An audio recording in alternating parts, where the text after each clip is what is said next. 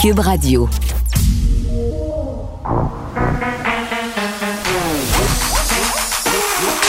Elle a une opinion sur tous les sujets. Pour elle, toutes les questions peuvent être posées. Geneviève Peterson. Cube, Radio.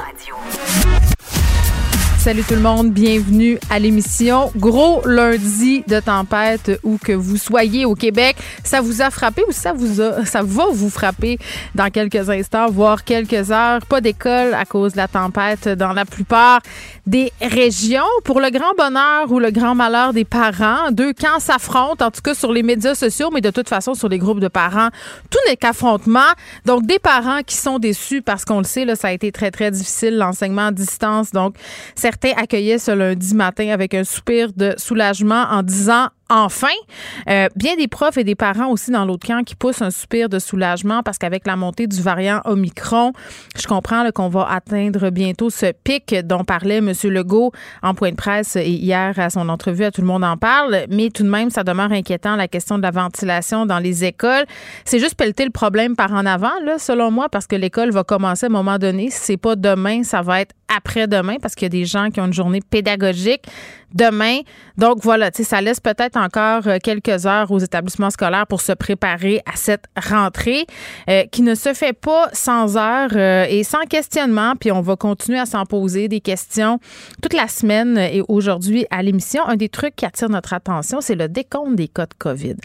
communication qui a été envoyée aux parents, une information aussi qui a été partagée bon par certains élus à compter d'aujourd'hui. Donc c'est plus demandé d'informer les parents lorsqu'il y a un cas positif dans la classe de leurs enfants. Donc, on n'aura plus de communication là, par rapport au cas de COVID. Vous vous rappelez là, ces petites lettres, ces courriels qu'on recevait parfois en quantité assez importante. Là, moi, je vous ai donné souvent mon exemple, trois enfants dans trois écoles différentes. Ça arrivait que j'avais deux, trois lettres dans la même journée pour dire qu'il y avait des cas de COVID euh, dans les écoles. Là, on n'ira plus avec un décompte comme ça. Et ça soulève quand même bien des questions, des parents qui se disent, OK, mais comment on va faire pour savoir si le torchon brûle, euh, comment on va avoir une vision juste de la situation?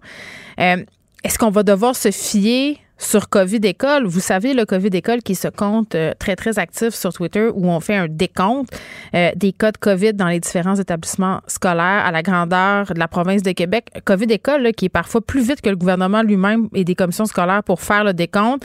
Euh, on va avoir Olivier Drouin, qui est fondateur de cette page-là, non pas seulement pour parler du fait qu'on ne comptera plus les cas de COVID, que c'est plus une déclaration obligatoire, mais COVID École qui met en place une plateforme de tout déclaration des conditions de l'air pour le personnel scolaire. Donc, comment tout ça va marcher?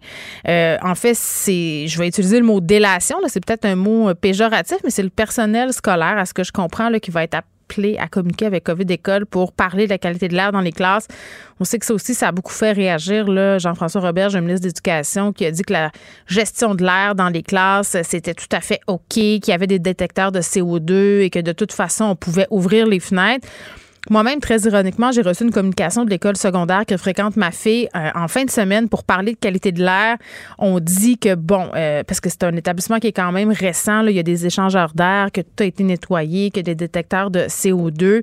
Mais je sais qu'il y a des parents qui ne sont pas rassurés tout de même, des scientifiques aussi qui, quand même, euh, posent des questions par rapport à tout ça. On semble aussi s'inscrire en porte-à-faux par rapport à ce qui se fait ailleurs au Canada, ailleurs dans le monde aussi. Donc voilà, on va avoir Olivier Drouin. Sylvain aussi sera là. On vous avait promis qu'il serait en classe aujourd'hui avec ses élèves. Évidemment, c'est fermé, je vous le rappelle, à cause de la tempête. Vous se posez la question suivante. Est-ce que le retour en classe se base sur un souhait plutôt que sur des faits? C'est-à-dire, est-ce que c'est parce qu'on veut que les enfants retournent en classe parce qu'on n'est plus capable? Est-ce qu'on veut retourner le monde en classe parce que l'économie se peut plus? Il faut que ça continue de rouler? Ou euh, on se base sur la scientificité?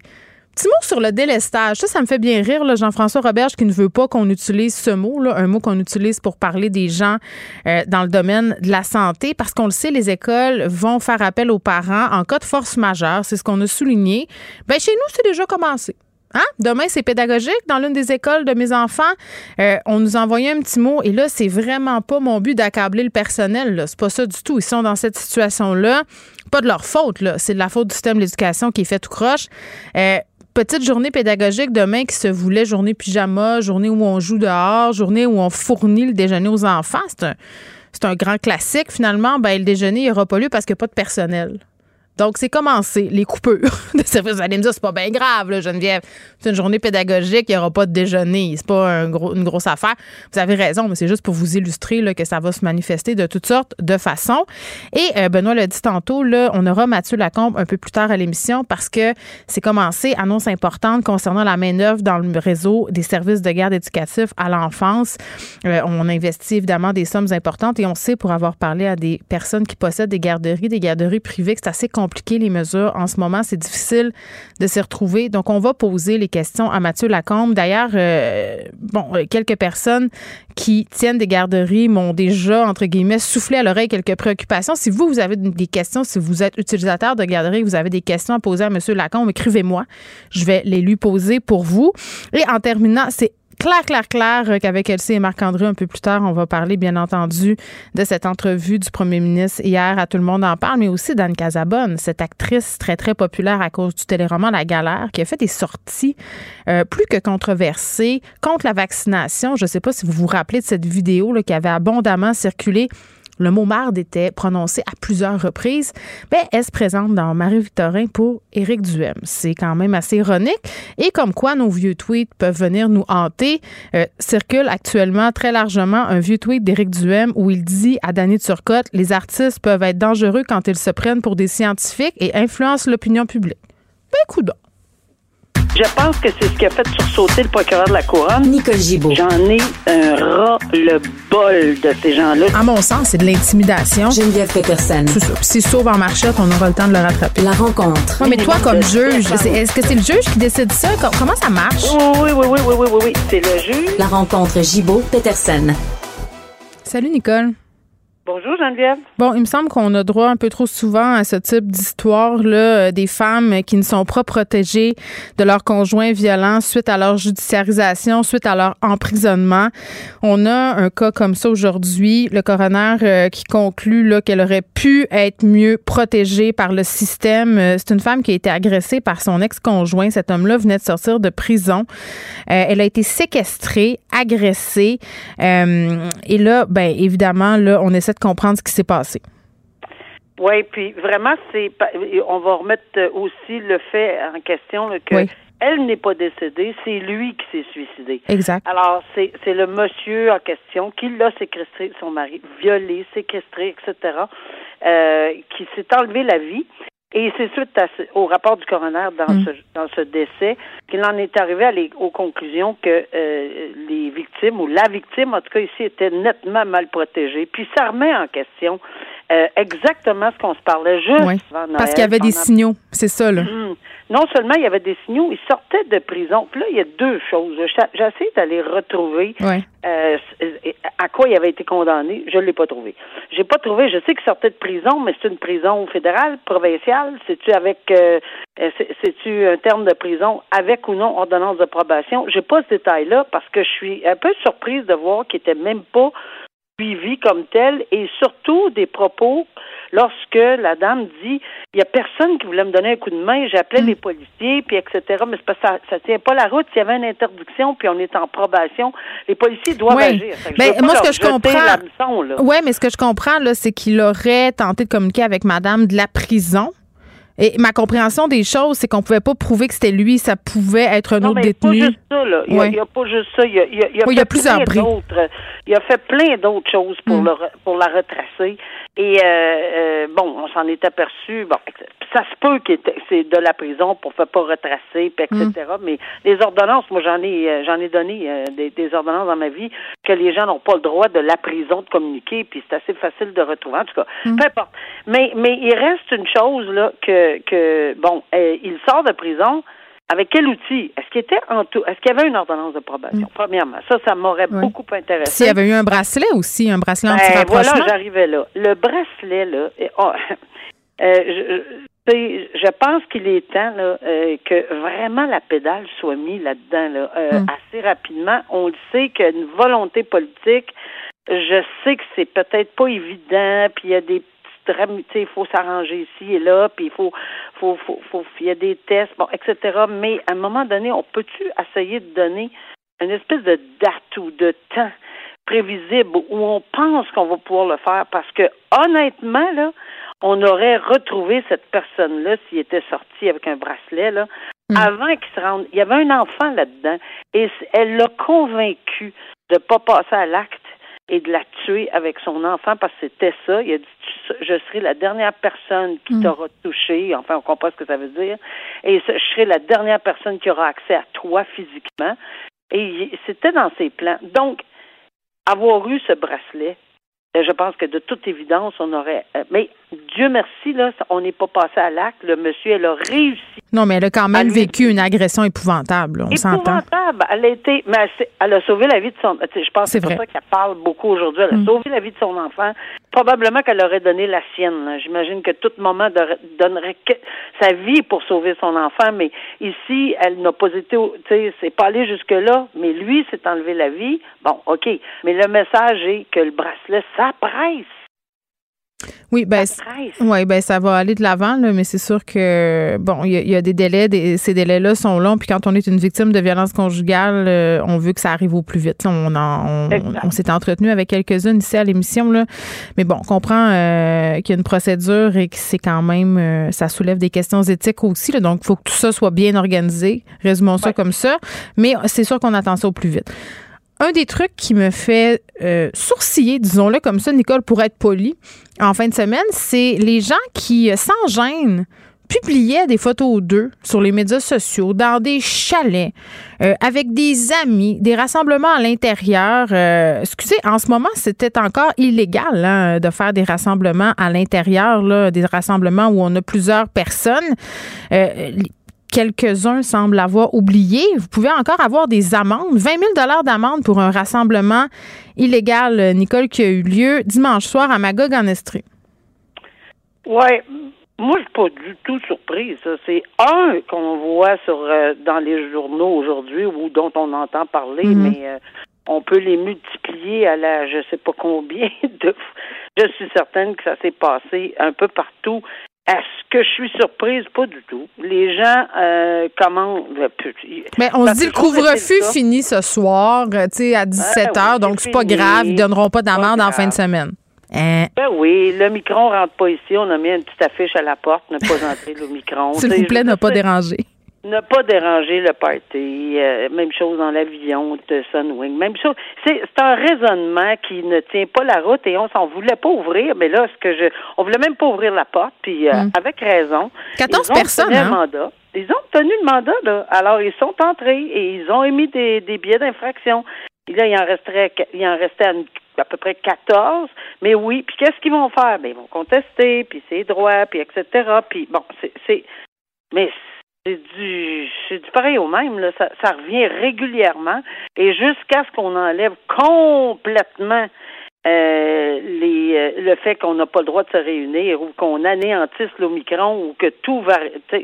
Bon, il y a toujours des gens qui vont dire non, ça nous ça nous affecte pas nous, on est en santé, de toute façon c'est fini. Puis bon, alors moi le discours, comme je, je, il me surprend pas. Ce mm. qui me surprend, c'est que euh, c'est qu'on est prêt à recevoir 1500 dollars puis plus, parce que si on l'envoie au DPCP, ça peut aller plus haut que ça, euh, et, et que on pense qu'on se présentera pas à la cour. On a déjà parlé ensemble. Mm. C'est pas vrai que ça va s'enlever, ça va s'en aller en fumée. C'est faux. J'ai vérifié, revérifié. Oui, ça va être long. Oui, vous n'aurez pas de nouvelles dans les deux semaines, les 30 jours. Mais le système vous oublie pas. non, il vous oublie pas. C'est pas vrai que ça oublie. Puis oui, ça va passer, puis c'est long, puis c'est, c'est pénible, c'est douloureux. Puis, ça va arriver à terme, puis il y en a beaucoup. Mais à un moment ça laisse donné, autant, ça laisse les gens euh, un temps pour ramasser leur argent. Ben, soit pour ramasser. Ben, oui, ou bien non, tenter d'oublier dans leur tête jusqu'à temps qu'un huissier frappe à la porte. Oups, ou bien T'as bien raison. Écoute, j'essaie de, rire un peu, mais c'est vraiment pas drôle de voir qu'il y a des gens qui continuent de s'en foutre. Puis je me, je me, mets à la place du personnel de la santé qui regarde ça aller. Ça doit être ah. décourageant euh, quand même euh, énormément. Un petit mot sur l'UPAC, euh, Nicole. On sait là, plusieurs procès ont avorté pour plein de raisons. L'UPAC qui veut changer les choses justement pour éviter tout ça. Là. Oui, puis moi, je, tu sais, l'UPAC, on, on, bon, premièrement, ils sont là, là, puis la ministre Guilbeault a fait, bon, on va leur laisser la chance, etc. Il n'y a rien pour le moment là, qui Mhm. va bouger plus que ça, là. Mais je salue euh, le- ce qui a été fait, là, ce qu'on dit aujourd'hui, parce que c'est une vérité, là, de la palisse, là. C'est tout à fait exact ce que le commissaire dit, Frédéric Godreau, aujourd'hui, dans la presse. C'est, vraiment hallucinant et moi je l'ai vécu à travers euh, le, le- Mm. le- la commission ou le comité sur la réalité policière. C'est effrayant, là. Euh, C'est épouvantable. Mais on est presque larisé. Là. Moi, la, la citation qui Ah, me frappait du commissaire euh, Godreau, c'est de dire les Américains euh, disent écoutez, ça n'a pas de bon sens. Là. On s'auto-pelure de banane. Je trouvais que c'était une image assez forte. Ah, tout à fait. Puis il a raison, puis il sort euh, publiquement, puis bravo, parce que il veut interpeller, il veut que ça soit plusieurs personnes, euh, les politiciens et autres, qui veulent interpeller le gouvernement fédéral pour qu'il y ait une modification. C'est sûr que le code criminel, c'est fédéral. Et c'est sûr que les policiers travaillent en fonction de- de- d'une infraction criminelle qui s'appelle de la fraude, de la corruption, etc. Et qu'il faut que, bon, il n'y a pas le choix, puis la- la- de, de le faire dans le cadre de la loi. Puis même s'ils le veulent souvent, j'entends, on a entendu des témoignages pendant le comité, là, Mm. pendant 17 mois, là, c'est épouvantable d'être. euh, Puis là, je lisais ça aujourd'hui, puis je me disais, ben voyons. Mais c'est quoi le problème? C'est les exigences en matière de preuves? C'est- Ben oui, les exigences en matière de preuves sont d'abord c'est très long parce qu'une fraude ou, euh, ou de la corruption, ça se fait pas au grand jour. Donc il y a plusieurs stratagèmes Mm. et là il faut aller en dessous de la petite roche, de la plus petite roche, puis c'est très long. Mm. Puis il y en a qui étirent. Là, ben, puis il y a beaucoup, beaucoup, beaucoup de documents, beaucoup de clés USB, beaucoup de tonnes de boîtes de et tout ça, faut être remis à la défense. Puis moi, j'ai compris aussi l'avocat de la défense qui, qui, dans la presse aujourd'hui qui dit nous on fait notre travail et c'est vrai. Mais les délais Jordan, ils fonctionnent quand les accusations sont déposées. On va dire déposées pas tout de suite. Oui, c'est vrai, c'est possible aussi. Mais lorsque les policiers déposent, et qu'après ça, il y a d'autres preuves, parce qu'en vertu de la loi et du code criminel, de la jurisprudence, il faut dévoiler tout, tout, tout à la défense. Et des tonnes de copies, de photocopies, et de ça- n'a aucun sens. Et on a dans plusieurs dossiers ce qui est en commun, c'est que ces gens-là sont souvent, ces documents-là sont dans les bureaux d'avocats. Et il y a un privilège qui existe avec l'avocat et le client, que ce soit une compagnie ou que ce soit la Mm. personne en question. Et ça, ben, on a eu des exemples, c'est monté jusqu'à la Cour suprême, c'est des années de débats judiciaires pour savoir si le document numéro 1 jusqu'à 48 c'est un document privilégié à cause du privilège euh, client-avocat. Alors, ces débats-là sont, sont, sont interminables. Alors, dans ce sens-là, il a raison de soulever tous les irritants pour essayer d'avoir une mouvance au niveau d'une modification quelconque. Si tout le monde est de- du même avis, puis Mm. c'est pas parce qu'il refuse, je ne pense pas qu'il refuse la, la responsabilité. là. Ben, ce qui est intéressant euh, aussi dans le dossier de l'UPAC, puis cette réforme, entre guillemets, proposée, c'est que ça toucherait aussi d'autres organismes. Exact. Puis que la GRC est au, euh, à maille à partir avec la procédure aussi. Euh, puis Ah, euh, au, bout, au bout du compte, c'est parce que ça a l'air excessivement compliqué, tous ces dossiers-là. Puis quand on en parle, les gens se disent, OK, mais là, on s'y perd. Mais ce qu'il faut garder en tête, c'est dans cette idée de confiance du public envers notre système. C'est ça qui est, Mais- qui est mis à l'épreuve quand ça, avorte les procès. dire qu'ils ont toujours pas de blanche. Moi, Non, je non. pense que je suis capable de voir les deux là côté et dire ben oui, c'est sûr. Puis je pense que avec un petit acte de contrition, on est capable de dire oui, ils ont fait des affaires Mm. trop vite, pas assez vite, euh, pas assez profond, bla bla bla bla bla. Mais en tout cas, ce genre de sortie, j'espère que ça va toucher assez de personnes pour qu'on fasse des, des représentations au niveau fédéral pour avoir des modifications. Mm. Alors là, on s'en reparlera dans quelques c'est assurément qu'on va s'en parler. Petit mot sur un dossier qu'on a déjà abordé ensemble, celui d'Ernesto Ferra. Euh, la couronne veut aller en appel dans son dossier concernant la mort de sa femme qui a eu lieu en 2004. Fait particulier dans cette affaire, euh, c'est des années plus tard hein, quand même euh, qu'il a été Oh, inculpé Dieu, et, re- et reconnu coupable là, dans toute cette affaire-là. C'est une histoire particulière. Très, très particulière et tellement particulière que c'est un procès pour meurtre prémédité. 15 ans plus tard. Euh, oui, et, et c'est devant juge seul et non pas devant jury. Il y a, il y a eu euh, il y a eu une entente à l'effet qu'on le faisait devant juge seul pour toutes sortes de raisons Mm. que je n'ai que je ne sais pas exactement là. Mais euh, la couronne, et il y a une expression que j'aime beaucoup, tu sais, mort dans Guinée, là, mort fort, là, euh, sur le fait qu'ils sont convaincus qu'ils ont fait euh, la preuve que c'est le seul qui avait cette l'opportunité qu'on appelle en mm. droit, l'opportunité exclusive. C'est la dernière personne qui avait accès à elle, à cette dame-là. Euh, même la théorie de la question du voleur ou du Oui, parce que corrige-moi si je me trompe, on avait simulé un vol de bijoux, mais c'était un couple qui était très endetté. Il y avait une grosse assurance vie, donc il y avait un mobile, c'est ce que je comprends. Ben, c'est ça. Alors, l'opportunité exclusive, plus le mobile qui avait été euh, étalé euh, devant euh, la cour, euh, pour la couronne, c'était clair comme l'eau de roche. Il s'attendait à un verdict de culpabilité. Ça ne veut pas dire que la cour, la cour d'appel va le renverser, mais je comprends pourquoi là, euh, on, va en appel dans ce dossier-là. Ça va être intéressant de voir s'il y a eu des erreurs de commises là-dessus sur le raisonnement juridique, parce que mm. l'opportunité exclusive puis le mobile, euh, il n'y a, pas, y a pas de tâche, il n'y a pas de trace d'ADN, il n'y a pas rien là. Alors c'est sûr que aussi la présomption d'innocence d'une personne 15 ans après qui se fait accuser, ben, ça va être intéressant de voir comment on va jauger, jauger cette affaire-là euh, à la Cour d'appel sur les, différents principes. Tu vas suivre ça pour nous. Très bien, Nicole. À demain. Merci. À demain. Au revoir. Geneviève Peterson. Brillante et éloquente. Elle expose toutes les facettes de l'actualité. On parle avec Olivier Drouin, qui est fondateur du compte COVID École. Olivier Drouin, qui est un citoyen, là, comme vous et moi, père de famille, euh, vraiment qui collige, comptabilise les cas de COVID depuis le début de la pandémie.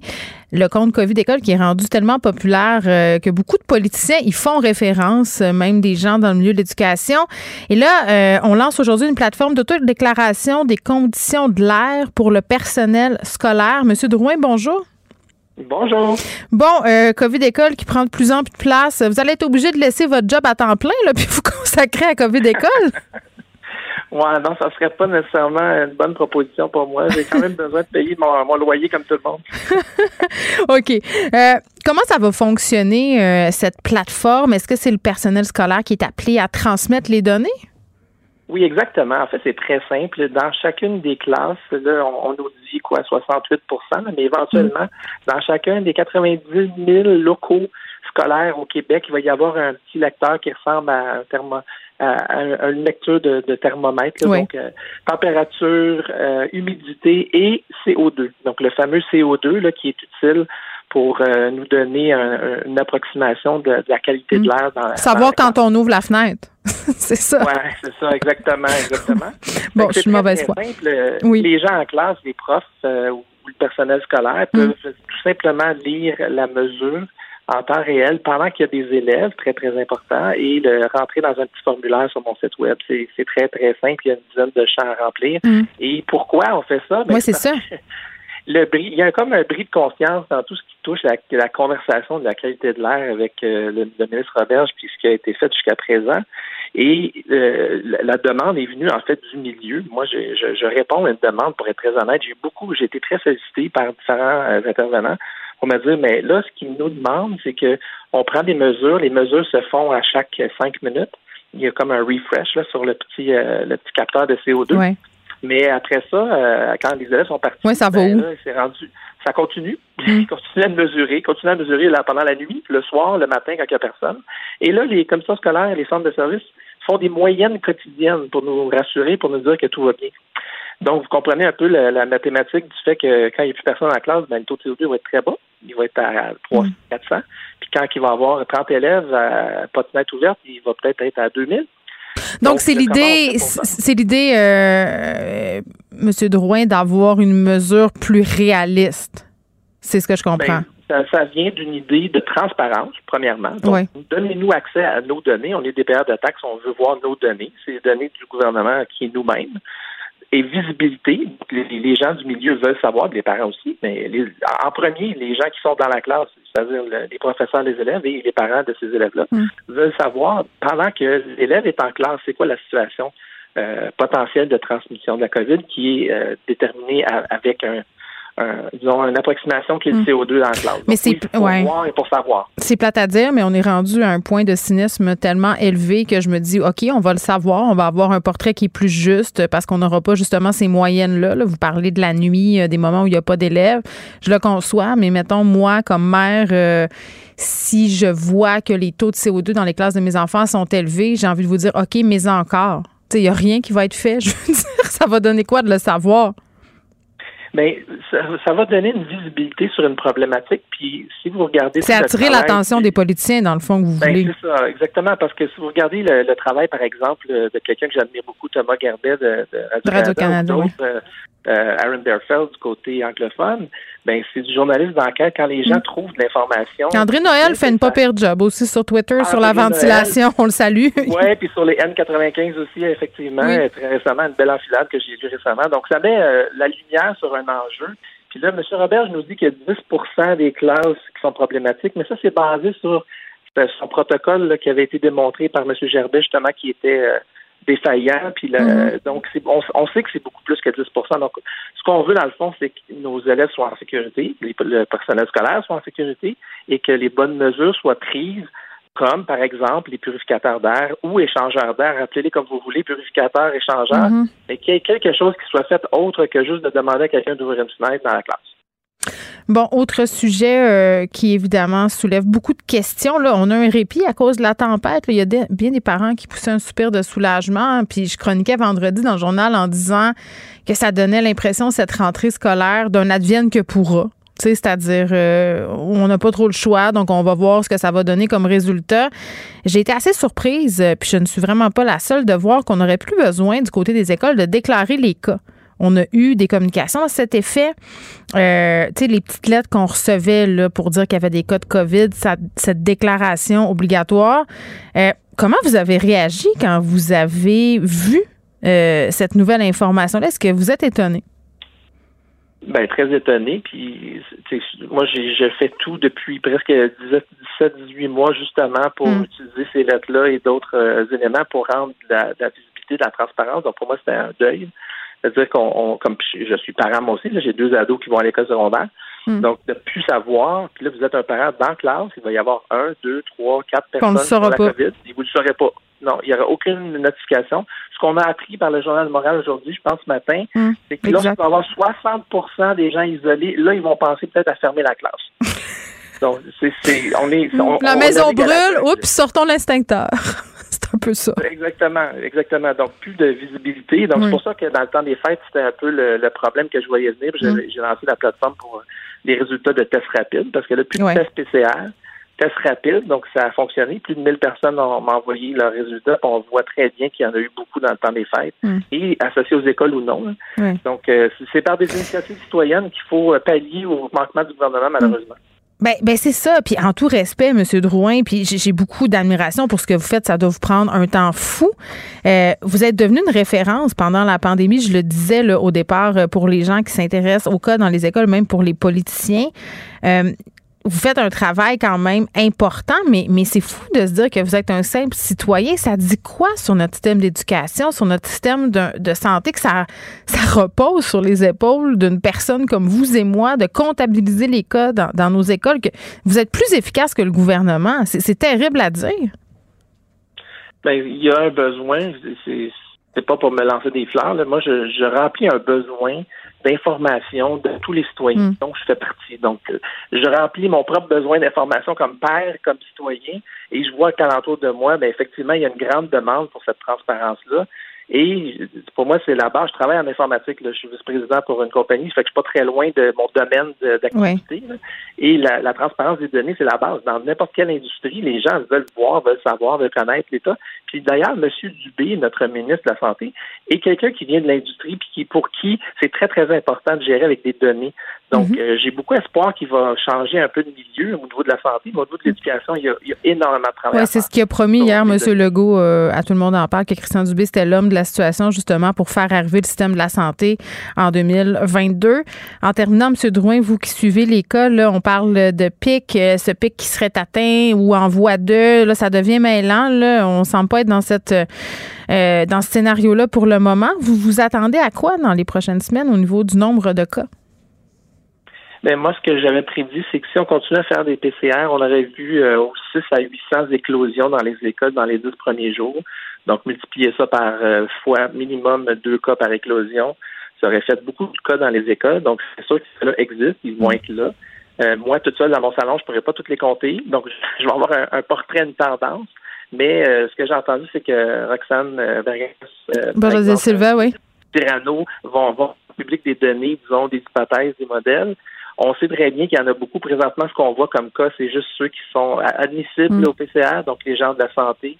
Euh, donc, c'est très peu. Donc, euh, sur la population au complet, ça va continuer. Le pic, je ne sais pas comment on peut parler de pic si on n'a pas euh, des données de tests qui sont fiables. Bien, on l'invitera, Roxane Borges de Silva, pour nous parler de ces chiffres-là. C'est une habituée de l'émission.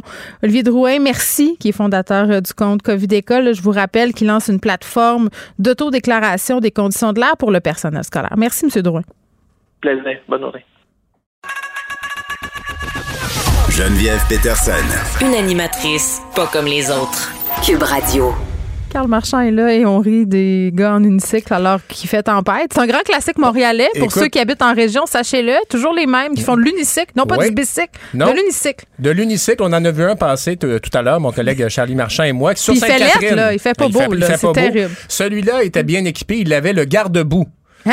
Oui, sur la, seule roue de, de l'unicycle, c'est prémédité son ben, affaire. Euh, donc, euh, voilà, on salue nos collègues, nos, amis unicyclistes en pleine tempête à Montréal. Écoute, je le félicite parce que juste de venir à la station en voiture, c'était une épopée. Disons ça comme ça. Euh, des restaurateurs qui reçoivent des menaces, Carl, est-ce que c'est ceux qui veulent rouvrir le 30 malgré tout? C'est Absolument pas. C'est une histoire un peu plus triste et oh, je t'en parle parce que c'est dans mon quartier. C'est un café du Vieux-Montréal qui a été la, la victime d'un vol, en fait la semaine dernière, ces vitres ont été fracassées. Et bon, il n'y a rien qui a été volé outre une balance mm. antique. Le café Mère Grand. contre l'embourgeoisement, ces euh, affaires-là? C'est pas contre l'embourgeoisement. C'est un café qui est situé, là, euh, Berry puis Saint-Antoine, à peu près, là, dans le Vieux-Montréal. Et, euh, bref, ils reçoivent des vitres cassées. Et quand ils ouvrent leur, café quelques jours plus tard, il y a un appel qui rentre en disant en anglais, vous devez fermer votre café. une ben Donc, des menaces. Hein, des, des, menaces. Fermez votre café. Pas, pas plus de détails, en fait. Euh, je t'en parle parce que Romain Beisseau, ben, c'est, c'est mon barista. Euh, ah, c'est ton café? C'est un de mes cafés avec, avec qui. Euh, tu peux aller là avec ton chien, d'ailleurs. Non, c'est pour ça. Kimi est une habituée. Kimi est une habituée. Et euh, très troublant, en fait, parce qu'ils ont dit, ben écoutez, on a porté plainte à la police, euh, mais il n'y a pas d'enquête qui est formellement en cours, nous dit-on. On dit qu'il y a plus de voitures de police qui vont se rendre dans le secteur. C'est ce que la, police, on, dit au propriétaire, Romain Beisseau et sa conjointe. C'est toujours rassurant. Quand il arrive quelque chose puis qu'on dit... Il va avoir plus d'agents. Oui, on va faire passer des voitures. Mm. OK, mais encore. et là, donc, eux s'inquiètent parce qu'ils disent, on a reçu des, appels euh, frauduleux. Ça fait trois ans qu'ils sont installés là. Ils étaient en France, dans la région de Marseille avant. Ils avaient quitté ce, cette ville-là parce qu'ils trouvaient que c'était trop mouvementé. Ben là, ils arrivent ici trois ans plus tard, puis on reçoit des menaces. Euh, et bon, les, les, commerces peuvent avoir l'air fermés facilement. Puis là, si tu vas à ce café-là présentement, tu vois une belle porte placardée. Il y a une affiche, mais ouverte, mais tout de même. Alors, ben, un message pour ce café-là et les autres, allez encourager vos cafés de quartier. Euh, c'est même parfois difficile d'en trouver un la fin de semaine parce qu'il manque tellement de, personnel qu'on se limite à ouvrir la semaine. Euh, donc, euh, vos cafés de quartier, allez les encourager. Mais les parents pourraient, je pense qu'on pourrait aller aider dans les cafés, hein, barista? Je pense qu'on est rendu là dans nos compétences. En fait, seulement si vous allez dans une classe après, ouais. Ben appelez-nous après la suppléance, on ira jouer au barista. Mais bref, allez, allez vous chercher un café, allez acheter votre café là, peu Comment ça s'appelle Ça c'est le café Mère Grand dans le Vieux-Montréal, donc Berry et euh, Saint-Antoine à peu près, là, mm. dans la côte. Allez là, sont super gentils. Puis c'est un, c'est pas un service essentiel, le café de quartier, mais ça ben, rend la vie tellement plus agréable. Ben, en tout cas, moi, en temps de pandémie, là, quand tout était fermé, sauf les petits cafés, là, c'était ma ben sortie du jour, euh, puis ça faisait du bien. Puis c'est pas vrai que c'est pas essentiel parce que c'est tout l'écosystème d'un quartier. Les gens jasent, euh, même le matin quand on allait porter nos enfants à l'école, on s'arrête un peu là pour genre souffler un peu, le ventiler là, de la pandémie, de l'isolement, de toutes sortes de choses. Moi, le mien, c'est le Mike Smith, c'est au coin euh, Masson et Saint-Michel, juste un peu euh, au coin de la 13e avenue. Euh, J'y vais régulièrement, puis c'est vrai que le manque de personnel, c'est absolument euh, terrible. Parfois, ils devaient même fermer parce qu'il n'y avait personne. Donc voilà, c'est notre cri du cœur pour ben, les cafés. on, est, on est des petits bobos du plateau. Je suis allé dans un autre café hier, puis là, c'est ça, à un moment donné, bon, quelqu'un d'autre voit mon chien, puis se met à me jaser, puis là, je me suis rendu compte que je, je parlais longtemps avec l'autre client sais, Ben oui. Je me disais, ben, tu sais, on- souvent, il y a cette personne-là qui est en avant de toi. Il y avait personne euh, de, derrière moi dans la file, mais il y a souvent cette personne-là qui jase beaucoup là, en temps normal. ben, on trouve ça tannant. Ben Oui. là, j'étais cette Non, mais personne-là les gens ont besoin. Pour vrai, moi, à un moment donné, là, je pense que c'est cet hiver, un peu plus tôt, je me suis rendu compte que j'avais été bien intense avec la caissière de l'épicerie, dans le jasage. Là. Ah, ouais, ouais. J'étais comme, je pense que je souffrais de solitude. là. J'étais rendu que j'y parlais. Ben oui. J'étais comme, Hey, ça, c'est bon. Hein? Ça, là, essayé ça. C'est ça, ouais. Ben, Puis elle, elle euh, me parlait aussi, là, puis il y avait pas grand monde, puis les clients dans le fil participaient. Genre, je pense qu'on est en manque de socialiser. Ben, et même quand on est entouré, c'est ça, me semble que, et je le ressens Parler personnellement, mais il y, a, il y a une forme d'isolement malgré Ben oui. tout qui, qui est en train de On veut s'installer. parler. Alors, euh, Oui, si je- je... vous parle longtemps, que je vous tiens la jambe, ben, excusez-moi, faites-vous-en pas, mais c'est ça. J'avais des amis travailleurs autonomes qui, dans le temps, disaient il faut faire attention quand on travaille à la maison. Tu sais, à un moment donné, si tu te rends compte, ça fait deux jours que tu n'as pas entendu ta voix, tu sais, parce que tu es tout seul. Donc, tu fais le saut un peu comme. c'est ça, comme Tom Hanks dans le film avec son ballon. Euh, Nouvelle insolite, car Ouais. c'est dans les tunes, même que j'ai un peu de misère à comprendre pourquoi c'est une nouvelle. Euh, une bonne idée de se marier soi-même. Une fille qui s'est mariée soi-même qu'elle était déçue des hommes. Ouais. Mais là, elle veut divorcer. Oui, alors c'est une mannequin brésilienne, Ah. Chris Galepa, euh, qui s'est mariée euh, avec elle-même il y a quatre mois. Et tu as bien lu la situation. Pourquoi s'est-elle c'est pas mariée? long, hein, ça a chié vite son mariage avec Ouais, elle-même. ben là, c'est ça. Euh, elle s'était mariée avec elle-même parce qu'elle disait qu'elle elle avait trouvé une personne sur qui elle pouvait toujours compter elle-même et elle avait fait ça à la suite de nombreuses relations on dirait, infructueuses. est-ce qu'on peut-tu partir des voix de, de, de, de personnes d'une autre génération Ah, qui, ben qui crient enfant roi? Enfant roi, enfant roi. Elle s'est mariée avec elle-même, Ouais. enfant roi. Ben là, écoute. Et là, elle divorce d'elle-même. Parce qu'elle n'est même pas capable de s'entendre ben, avec je sais sa pas propre si c'est parce qu'elle remplit mal le lave-vaisselle, laisse Ouais. traîner son linge sale. Mais attends, pour divorcer, Carl, il faut que tu aies une bonne raison. Hein. Ouais. Je sais pas c'est quoi la loi du Brésil, mais ici, tu peux pas juste dire euh, je divorce parce que je divorce. Il Eh bien. faut que tu dises euh, adultère, Ouais, euh, ben différent, là, réconciliable. Elle ne s'est pas trompée, en fait. C'est qu'elle a rencontré quelqu'un. Ah, mais mon Dieu, Tout ça n'a pas pris le temps de refaire son image euh, de Ouais. l'autre. Alors, quatre mois, euh, mariée avec elle-même, quatre mois. Euh, bon, on espère qu'elle ne se paiera pas de pension alimentaire. Je sais pas comment ça Mais ça va fonctionne. tout à la même pas place, hein, c'est c'est un compte conjoint qu'elle a avec elle-même. Alors, ben, on lui souhaite bonne chance dans sa nouvelle union. Chris Galepa, qui était mariée et bientôt divorcée avec elle-même. C'est une nouvelle, mesdames et messieurs. ouais, ben là, euh, moi, je te fais des nouvelles aussi pour détendre l'atmosphère un peu parce Ben, que. je suis très euh, détendue. c'est là. ça, On ça. continue dans le domaine, euh, mon domaine préféré, le mariage. Oui, mon pays, ce n'est pas un pays, C'est c'est le mariage. l'hiver. Oui. Alors, on a deux personnes à Montréal qui se sont mariées ensemble le samedi et on sait que, bon, ben là, si tu veux te marier ces temps-ci, Hmm. pas facile, pas de rassemblement, les lieux de culte, c'est restreint. Alors, eux, ils ont joint l'utile à l'agréable et se sont mariés à l'extérieur. OK, mais c'est cool, ça. Ils ont fait ça, donc, une cérémonie samedi qui a eu je lieu euh, à l'extérieur. Ça a duré une vingtaine de minutes, mais devant un prêtre euh, quand même. Et donc, euh, voilà, c'est Elissa Macardiche et Anne Tuan Kong, le jeune couple qui se sont mariés à l'extérieur. 20 minutes et c'est fait. Donc, on prend des notes. Si vous voulez absolument vous marier, j'ai des amis, moi, qui se sont mariés euh, ben, de manière très privée Ah, mais pendant les la gens sont inventifs. Là. À la soirée du Nouvel An, j'avais mon voisin d'à côté là, qui s'est organisé un feu à l'extérieur Ouais. avec des chaises autour. Pas beaucoup de gens, là, euh, mais bon, il y avait quelques personnes dans la cour arrière à deux mètres de distance. Euh, chacun avait une petite boîte. Avec euh, C'est c'est produit, ouais. des denrées à l'intérieur. Ben ouais. Donc, personne n'avait de contact, même euh, physique, pour vraiment tout respecter. Puis, c'était, il avait mis des lumières partout. Il y avait quelque chose de féerique. Je trouvais que les gens, Ouais. euh, parfois, trouvaient des moyens euh, euh, vraiment cool de se rencontrer. Carl, est-ce que tu as des nouvelles euh, de la madame qui était prise en confinement en Chine avec le monsieur? Non, est-ce qu'on sait si elle est encore pognée Non, avec? je, je n'en ai pas, Parce qu'ils ont mis sa, sa ville en confinement pendant qu'elle était en date, puis là, ils vivaient ensemble. pour terminer sur les mariages, moi, je suis content pour ce jeune couple-là parce que je trouve que c'est une étape importante euh, de se marier. Puis c'est une belle cérémonie. Ouf, ouais, Non, en non, tout mais- cas, tu parles pas à la meilleure Non, non, mais- personne pour ça, là, après deux échecs amoureux intenses. Ceci étant dit, Ouais. moi, c'est aussi parce que j'adore les mariages. Arc, pourquoi? J'adore ça. les mariages. J'adore aller dans les mariages. Tu sais, il y a tout le temps quelqu'un qui a beaucoup trop de plaisir à être là Moi, dans c'est le les vœux. mariage. Les vœux, je trouve ça Ah, moi, épouvantable. ça. c'est c'est mon, c'est mon meilleur pire moment. non, non, moi j'a- j'adore ça. Le dernier mariage auquel je suis allé, là, les, les parents du marié disaient à quel point il n'y avait pas d'amis quand il était jeune puis qu'ils pensaient que ça allait se régler au secondaire. C'était? Ben, c'était drôle, tu sais.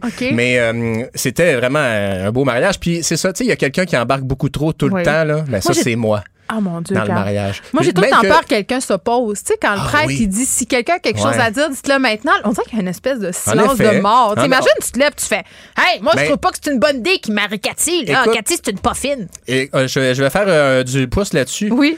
Moi, j'ai peur parfois d'être la personne qui va dire je m'oppose sans m'en rendre compte. Ben tu comprends? Non, mais c'est comme. Comment ça pourrait arriver? C'est comme, euh, tu sais, insulter un, un motard, là, tu sais. On dirait que des- fois, j'ai peur que, que mon cerveau perde le contrôle et que j'aille insulter quelqu'un ou dire non, je m'oppose. Non, même pas pour voir. Ouais. Comme perdre le contrôle, je sais pas. Mais, euh, mais non, j'adore les mariages. euh, Je c'est vais recevoir une psychologue tantôt. c'est une Carl, célébration euh, de l'amour. J'aime le plaisir entre amis. Puis je trouve que ça nous manque beaucoup. Alors, ben Bon, voilà. on parlait tantôt des gens en unicycle et de la tempête à Montréal, euh, car les conditions routières qui sont Ouais. exécrables.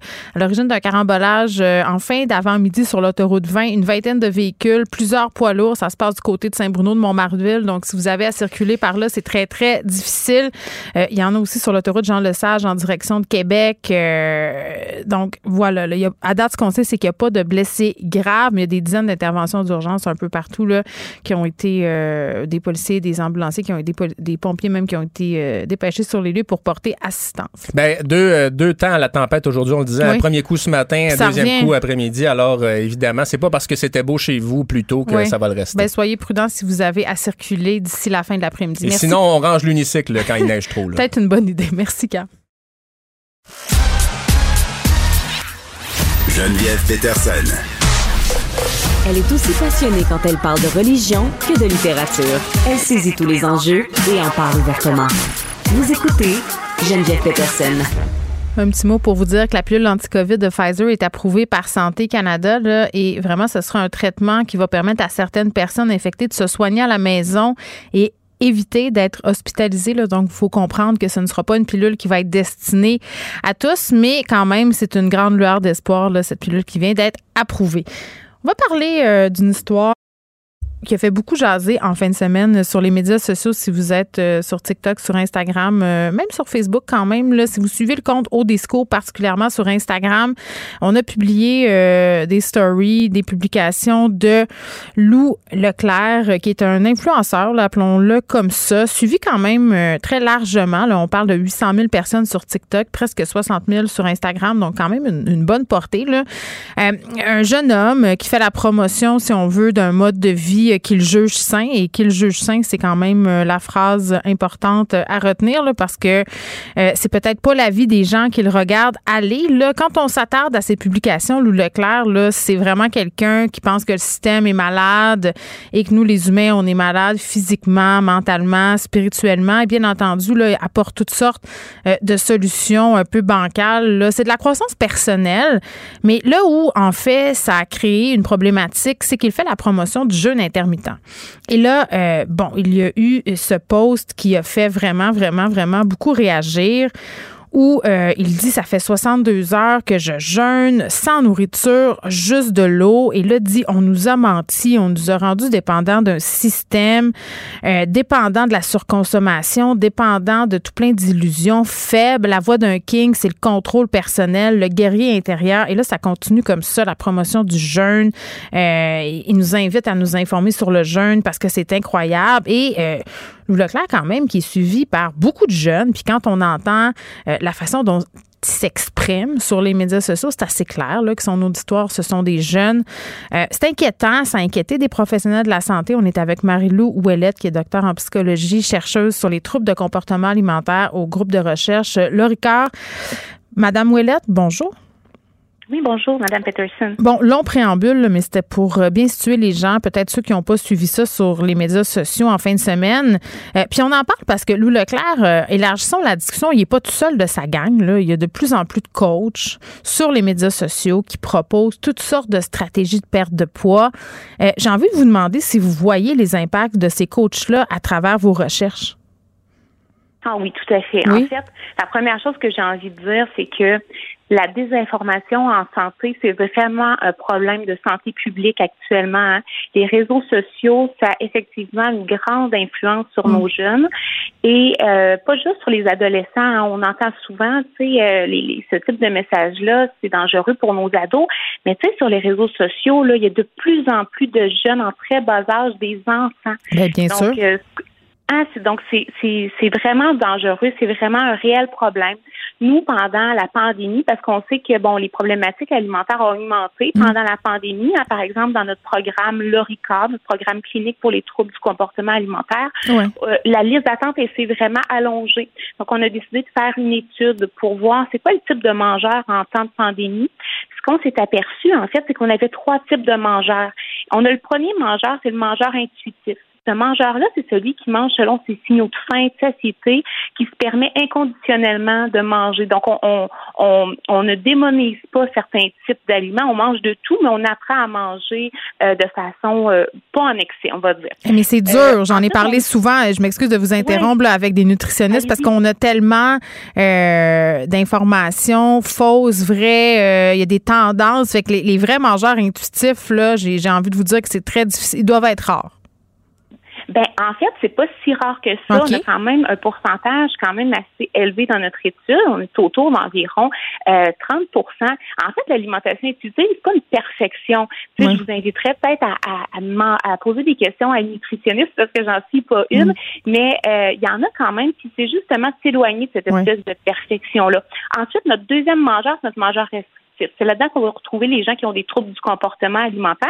Puis notre troisième qui est intéressant puis qui a un lien avec l'histoire qui nous occupe, c'est le mangeur perceptuel. Puis ce mangeur-là, ben, c'est le mangeur qui a de l'insatisfaction corporelle très élevée, à peu près comme beaucoup d'adolescents, à peu près un sur deux selon les différentes études. Mm. Et donc, c'est celui-là qui est à risque de tomber dans une relation difficile avec la nourriture, puis qui est à risque d'essayer de trouver des solutions rapides justement à son insatisfaction corporelle. Fait que c'est celui-là qui va écouter les influenceurs, nous, mm. proposer toutes sortes de solutions miracles pour être plus satisfait de son corps, puis pour atteindre un certain euh, mieux-être. Ben, puis moi, ce qui vient me déranger un peu, c'est que souvent, ces coachs-là n'ont pas de formation à proprement parler. Tu sais, c'est pas des nutritionnistes, c'est pas des médecins, c'est pas des gens qui sont spécialisés en troubles alimentaires. Euh, souvent, ils se basent sur leur propre expérience. Puis moi, je veux mm-hmm. pas je veux pas démoniser ces personnes-là non plus parce qu'il y en a pour qui ça a été bénéfique. J'imagine que si tu ressens le besoin de parler à plein de gens de ce que tu fais euh, pour mieux te sentir, c'est parce que toi, tu trouves ça légitime. Mais ce qui marche pour toi, ça marche pas nécessairement pour, pour d'autres. Puis le jeûne intermittent, euh, c'est quelque chose qui est excessivement controversé. C'est, en tout cas, puis moi, je suis pas médecin, mais à mon sens, c'est quelque chose qui devrait être pratiqué dans certaines circonstances seulement sous supervision médicale. Moi, c'est ça que je trouvais parent, c'est le côté, voici comment faire, faites le peu importe qui vous êtes, peu importe votre condition médicale. Moi, je suis une adolescente sur TikTok, je vois ça, puis je dis Ah mon Dieu, on est au mois de janvier, j'ai mangé beaucoup de tourtières à Noël. Tu l'autre bord, je suis bombardée de messages de perte de poids. Lui me propose ou elle me propose telle recette miracle. C'est ça, c'est ça qui fait que c'est un mélange très dangereux. Oui, exactement. Puis une chose à dire, c'est que euh, il n'y a aucun consensus, consensus scientifique qui appuie le jeûne ou le jeûne intermittent comme un moyen d'être plus en santé globale. Actuellement, il n'y a pas de consensus. On va peut-être trouver des informations par-ci par-là, mais c'est pas parce qu'on trouve une étude qui nous dit quelque chose que ça, ça prouve que c'est ce qui fonctionne. En revanche, ce qui fait consensus hein, chez les euh, dans la, communauté scientifique, c'est que plus tu fais de régime dans ta vie, plus tu es à risque de développer des comportements et des attitudes alimentaires dysfonctionnelles.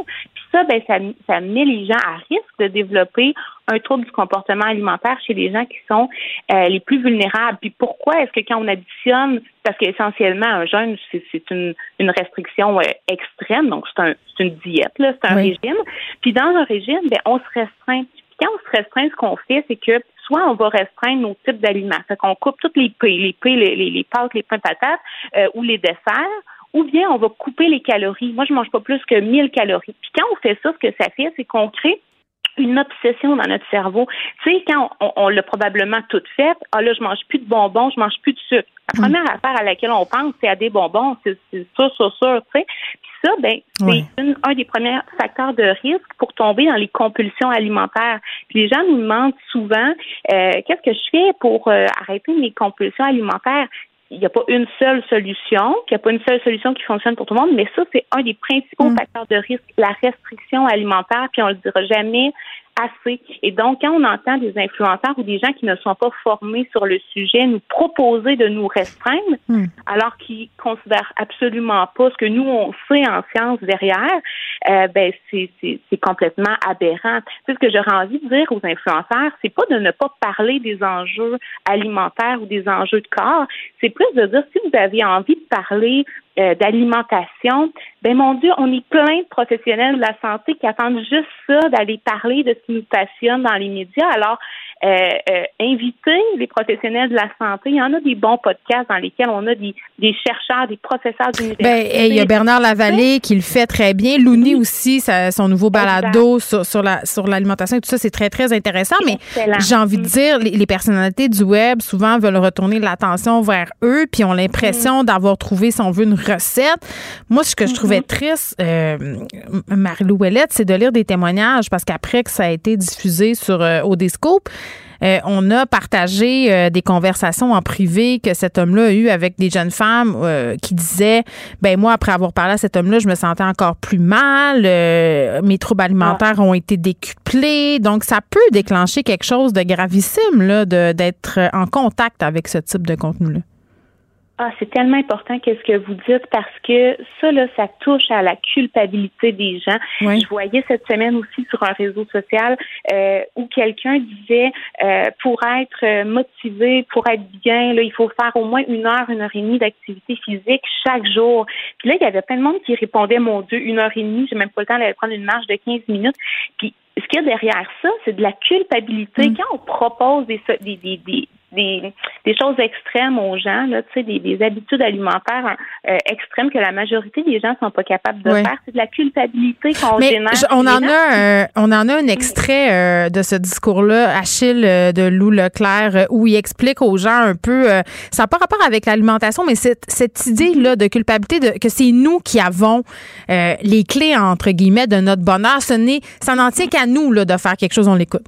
Je te montre rapidement comment tirer ton crush. Écoute ça. Toutes vos vidéos sur TikTok, c'est juste incroyable. J'adore ça, ça me fait sentir bien dans ma peau, merci. Mais vos vidéos sur les crushs, ça ne marche tout simplement pas. Bonhomme triste.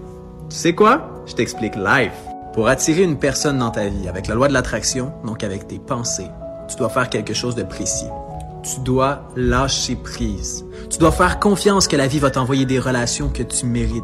Tu dois faire confiance que la vie va t'envoyer des, des personnes qui vont te respecter. Parce que tant que tu es sur un état de peur, tant que tu es sur un état de manque, tu ne vas pas t'attirer ce que tu veux c'est Marie-Lou Ouellette en plein ça. Là. On a les clés. Si ça marche pas, c'est notre faute. Et si on a une bonne attitude et on suit ce qu'il nous dit, euh, là, dans ce cas-ci, c'est notre croche va s'intéresser à nous. Mais je veux dire, tu c'est plus complexe que ça. Si on est des troubles alimentaires, là, c'est une problématique psychologique. Je veux dire, c'est pas une question de bon vouloir. J'en ai des troubles alimentaires. Euh, j'en parle ouvertement. Les gens mm. qui m'écoutent le savent. Euh, c'est pas une question de vouloir. Là. Absolument pas. Puis ça déresponsabilise aussi les gens sur les actions qu'ils peuvent prendre hein, sur leur vie. C'est pas seulement en, en, se disant des choses dans notre tête. Euh, tu sais, je, je effectivement que de modifier nos pensées, ça c'est quelque chose qui est issu de la thérapie cognitive, pas comme pas comme ce qu'on vient d'entendre, pas du Exactement. de la pensée magique, mais de changer nos croyances hein, les plus profondes. On le sait que ça peut avoir un effet quand c'est supervisé par un professionnel de la santé comme un psychologue, un psychoéducateur, un mm. ergothérapeute, par exemple. Euh, sauf qu'il faut prendre action sur notre vie, il faut faire des gestes, il faut faire des, mm. faut faire des choses, il faut changer des choses, faut, faut, faut trouver des nouvelles stratégies d'adaptation dans notre vie. Puis ça, ça se fait de façon active et non passive comme ce qu'on vient d'entendre. Puis j'ai envie de dire, euh, Marie-Lou Ouellette, s'il y a des comptes comme ça qui nous font sentir coupables, on, on, peut les enlever puis suivre des personnes qui nous inspirent, euh, qui nous poussent vers l'avant de façon saine. Ça, je pense mm-hmm. que c'est important euh, parfois peut-être de faire un ménage dans nos médias sociaux. Là, on parle des gens en particulier. Puis terminons sur la question suivante. Puis je sais que c'est une question qui est large, mais quand même, moi, je peux pas m'empêcher d'avoir cette réflexion-là sur la responsabilité des plateformes. Euh, Instagram, TikTok. Euh, on a eu des études euh, bon sur l'estime de soi chez les adolescents. On a le président d'Instagram qui est allé justifier devant le Sénat américain il y a quelques mois pour dire que la plateforme pourrait aider les jeunes à traverser des épreuves, qui seraient proactifs. on le sait que ces plateformes-là affectent négativement beaucoup de jeunes. C'est quoi leur responsabilité? Ouf, c'est tellement une grande question, mais c'est certain qu'ils en ont une. Tu sais, quand on déploie un monstre comme Instagram ou comme TikTok, faut à un moment donné euh, euh, comment prendre responsabilité de ce que ça donne de, nos actes. À un moment donné, il faut mettre en place des stratégies. Tu sais, il y a une stratégie que les réseaux sociaux ont, c'est euh, de bloquer certains mots-clics. Donc, en mettant un message, par exemple, écrire euh, anorexie mentale sur TikTok, tu vas avoir un message qui va te dire appel à mm. tel numéro. C'est déjà une bonne action. D'autre part, je pense que c'est à nous aussi, comme communauté, de, de, de, trouver des solutions pour renverser la vapeur. Par exemple, dans mon groupe de recherche, le Loricard, on a une page Facebook qui donne de la bonne information. On a une page Instagram, Programme Loricard, qui nous donne de la bonne information, puis qui est une espèce de, de, de pied de nez à, à, à toute l'influence négative sur nos réseaux sociaux. Fait que je pense que comme être humain, puisque c'est tellement une grosse machine, c'est bon, ben, il faut s'abonner à des comptes euh, de professionnels mm. si on veut être informé sur la santé. Bien avec son corps, c'en est un. Euh, il y en a plusieurs autres, là, assurément. C'est très intéressant. Libre, Annette Québec, il y en a plein, plein, plein. Exactement. Puis euh, il y a les sites Internet aussi qui sont pleins de ressources, là, celui d'Annette Québec, entre autres. Marlou Ouellette, merci, qui est doc psychologie chercheuse sur les troubles du comportement alimentaire. On réagissait à cette controverse entourant un influenceur qui fait la promotion du jeûne intermittent. Ne vous laissez pas berner par ces prises de position saisissantes. Geneviève Peterson est aussi une grande sensible. Vous écoutez Geneviève Peterson. Cube Radio. Les rencontres de l'heure. Elsie Lefebvre et Marc-André Leclerc. La rencontre, Lefebvre, Leclerc. Et que j'avais hâte de leur parler. Elsie Marc-André, salut. Bonjour. Oui, parce qu'il y a de l'action aujourd'hui. Euh, était invité à Tout le monde en parle hier, François Legault, premier ministre, mais aussi Paul Saint-Pierre Plamondon. Euh, deux entrevues qui sont pas nécessairement euh, à égalité en termes de réussite. Là, commençons euh, par celle de François Legault, qui, à ton avis, Marc-André, manquait un peu de mordant.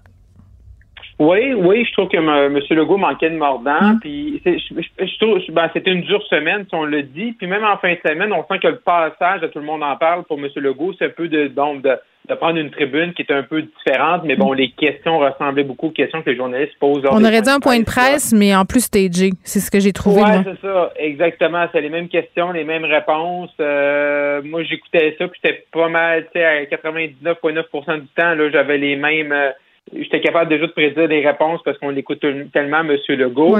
Mais ça venait aussi dans un fin de semaine, on a vu M. Legault sur les médias sociaux, sur Twitter, essayer de, de comparer le Québec. Ben, en, partant, il a dit qu'il ne faut pas comparer le Québec au niveau des chiffres avec les autres États ou les autres provinces, mais également, lui, il a joué dans la comparaison avec le nombre de, de personnes aux soins intensifs au Québec versus l'Ontario. Il a été repris. Finalement, oui, les chiffres ont l'air d'une grosse différence, mais il faut regarder la population, 8,5 versus 4,6 millions c'est pas le rôle, je pense, de M. Legault là, de commencer à faire cette espèce de en bon québécois de pushback là, qui laisse faire son équipe, qui laisse faire les ministres, qui laisse faire les mm. députés, les gens de, oui, ben... Et c'est pas à lui à faire ça, je trouve, d'aller là, de commencer à se justifier.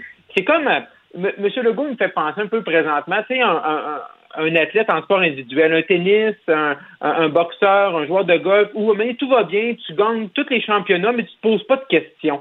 Puis là, à un moment donné, t'en perds, tu perds une game que tu n'aurais pas dû perdre, puis là, tu fais comme penser, réfléchir, chaque mouvement, chaque geste, ça te paralyse un peu. Moi, c'est le sentiment que j'ai des, derniers jours là, pour mm. l'ensemble du gouvernement puis pour M. Legault. Eh, mais Elsie, moi, j'ai l'impression aussi, là, tu faisais référence au tweet euh, comparatif, Marc-André, euh, qui était malheureux, à mon sens, là, ça n'a pas été super bien reçu, mais de continuer dans cet empêtrement de chiffres, là, Elsie, là, sur la façon dont on comptabilise les cas, les hospitalisations, euh, moi, j'étais encore plus perdue. Là, c'est une stratégie qui, à mon sens, ne fonctionne pas euh, pour faire une diversion, pour pouvoir dire que finalement, on n'est pas pire que les autres. Je comprends pas pourquoi on continue sur cette veine-là au sein de l'équipe Legault. Oui, ben, je trouve que vous avez raison, les deux. C'est sûr que c'est un terrain miné et délicat parce que les chiffres, on peut leur faire dire plusieurs choses. C'est ça. Euh, Puis on, parle le monde aussi, là, les chiffres, à un moment donné, ça devient compliqué. C'est ça. Mais en même temps, tu sais, puis moi, je suis d'accord avec Marc-André que c'est pas à, M. Legault de faire euh, de faire ces démonstrations-là. Il devrait envoyer, bon, des membres de son équipe, peut-être euh, quelques minutes, je ne sais pas. Mais reste ou encore, tu sais, faire un point de presse puis éclaircir peut-être cette situation-là si c'est vraiment la stratégie qu'ils Mm. veulent employer, parce que c'est sûr que c'est un terrain glissant. On n'arrête pas de dire, ok, tu sais, la, la trame de fond la semaine dernière, c'est-à-dire, ben écoutez, au Québec, c'est ici qu'on a les mesures les plus strictes, les plus sévères, et malgré tout, on n'a pas de résultats. Puis il y a des gens qui comparent les chiffres de la Floride ou des États-Unis ou encore du reste du Canada. Donc, je comprends la stratégie du gouvernement de vouloir dire non, non, non, c'est faites attention parce que nous, au Québec, la seule chose, c'est que on a choisi de calculer les d'une certaine manière depuis le début ici. Est-ce que c'est vrai? Moi, je lis euh, euh, une dame sur Twitter, son nom m'échappe, qui, est- qui est basée euh, à l'Université de Toronto, puis elle démontre que le Québec, dans le fond, on, est tellement précis, si on veut, dans le nombre de morts calculés liés à la COVID, qu'on a beaucoup plus de cas que dans le reste du Canada. Que dans le reste du Canada, par exemple, ils sont moins, ils, dé- ils déclarent moins les cas, puis ils les, les, recrutent moins, dans le sens qu'ils font moins de dépistage si la personne entre à l'hôpital pour une autre raison que la COVID. Ouais. Donc ça, ça booste les chiffres du Québec. Mais là, si on veut faire cet exercice-là, c'est pas à coup de Twitter là à 140 caractères qu'on va réussir à, à marquer des points. Donc euh, c'est pas une bonne stratégie. Puis sur Monsieur Legault hier, à tout le monde en parle. euh, je finirai en disant que moi aussi j'ai trouvé qu'il manquait un peu de naturel. Ouais. Euh, tu voyais qu'il était en gestion de crise. Puis C'est un certain drapeau rouge là parce qu'on s'en va dans une période électorale. Donc Monsieur Legault aura pas tout seul là, la patinoire. Donc, il va devoir euh, redevenir là, le, le François Legault que les Québécois aiment, puis c'est pas ça qu'on a vu hier. là. Oui, il avait pas l'air du monsieur accessible. Non, puis euh, les, jokes d'Alexandre Barrette ouais. aussi, pauvre petit. Il y avait personne pour les rire. Euh, il y avait beaucoup de malaise dans cette entrevue-là. Ouais. C'était ça- pas une catastrophe. Non, non, non. C'était pas top, là. Ouais. Non, ben une des qualités de M. Legault, tu l'as dit, c'est son naturel et hier, euh, Ouais. il en manquait. Bon, euh, le psychodrame du jour, euh, en tout cas, moi, ce qui attire mon attention, j'ai envie de dire que ça me divertit, là, mais bon, certains diraient que c'est plus inquiétant que divertissant. Anne Casabonne, euh, l'actrice qu'on a connue quand même largement à cause du téléroman La Galère, euh, qui a été très, très populaire, se présente dans ma, Marie-Victorin, euh, comté très prisé par ailleurs, là, où la lutte, bon, je sais pas si elle sera chaude, mais elle se présente pour Éric Duhem, puis on se rappelle quand même qu'elle avait fait des vidéos pour remettre en question les mesures, la vaccination. Ça avait abondamment circulé et ça me fait rire parce que là, euh, des tweets de M. Duhem qui reviennent le hanter où il disait que les artistes n'avaient pas à se mêler des affaires publiques. Euh, en tout cas, euh, si l'objectif c'était d'attirer l'attention et de faire jaser, c'est réussi pour Éric Duhem, merci. Oui, c'est sûr que oui. C'est une, bonne candidature là, pour euh, le parti d'Éric Duhem. Ben, dans le contexte où ils veulent se camper comme euh, bon les défenseurs des anti-vax et des anti-mesures sanitaires, et, Mm. etc. Là. Donc, on est dans le bon profil de candidat. Euh, mais maintenant, est-ce que ça va aller plus loin? Tu sais, c'est surtout ça. Est-ce que M. Duhem va être capable de se sortir de cette caricature qui est en train de se forger euh, et d'aller euh, est-ce qu'il va tu sais, il va être capable d'aller chercher un 5-10% peut-être avec ces gens-là, mais est-ce que ça va être comme un pétard mouillé comme Maxime Bernier? C'est un peu ça la question. Euh, est-ce qu'il va y en avoir d'autres? Est-ce que Lucie Laurier va se lancer avec lui? Euh, je sais pas, là, Guillaume le Vierge, tant qu'à ça, euh, joue un peu dans le même film. Donc, Ah, attends, je le placerai, je le placerai peut-être pas dans, dans- au même niveau que ces gens-là. Là. Tu sais, Il a émis des réserves et tout ça, mais là, je pense qu'il est, en tout cas, je pense qu'il est Ouais, revenu sur le droit chemin. là. C'est une Ben, il impression. poursuit. Non, mais il poursuit quand même. En tout cas, bref. Ben, il poursuit pour là, diffamation, mais je veux on va dire. faire attention, on va oui. être poursuivi nous autres avec si on parle de lui. Calme-toi. non, mais t'as bien raison. On marche sur des œufs quand il est question de vaccination. Je pense que je, je- je pense que M. Duhem, il fait. C'est c'est sûr qu'aujourd'hui, c'est un bon coup parce qu'on en parle. C'est avait nommé euh, Monique Gagnon, une entrepreneure de Marie-Victorin depuis euh, 150 ans. Mm. Non, mais c'est pas une politicienne. Anne Casabonne. Marc-André. Je veux Ah, dire, quelle, quelle expertise elle a. Il y a beaucoup de gens, ouais, mais il y a beaucoup de gens qui, sont, qui veulent plus de voir de vrais, de politiciens de, de carrière, de formation. J'ai écouté son point de presse tantôt avec M. Duhem. Ouais. Euh, c'est sûr qu'elle a. L'avantage qu'elle a eu comparativement à Mme Sanson, Claire Sanson, quand elle a commencé avec M. Duhem, elle connaissait pas vraiment le programme du Parti conservateur du Québec. Mm. Là, il y a eu des questions des journalistes sur le programme. Elle le connaît. Fait que ça, la cassette est là. Fait que déjà, elle commence à prendre le mood d'une politicienne. Mm. Euh, mais c'est sûr qu'il va y avoir beaucoup de questions par rapport aux vidéos qu'elle a faites. Elle voulait pas donner tout à l'heure son euh, si elle était vaccinée ou non. Elle a dit qu'elle allait, qu'elle allait euh, suivre là, les règles sanitaires durant la- l'élection partielle. Mm. Mais euh, mais est-ce que M. Duhem joue à court terme ou à long terme? Je pense que vient vraiment de dire que son parti, pour la prochaine élection, pas juste la partielle, mais la générale, c'est vraiment ceux et celles qui sont euh, contre les mesures euh, sanitaires qui, qui sont tannés du confinement, tout ça.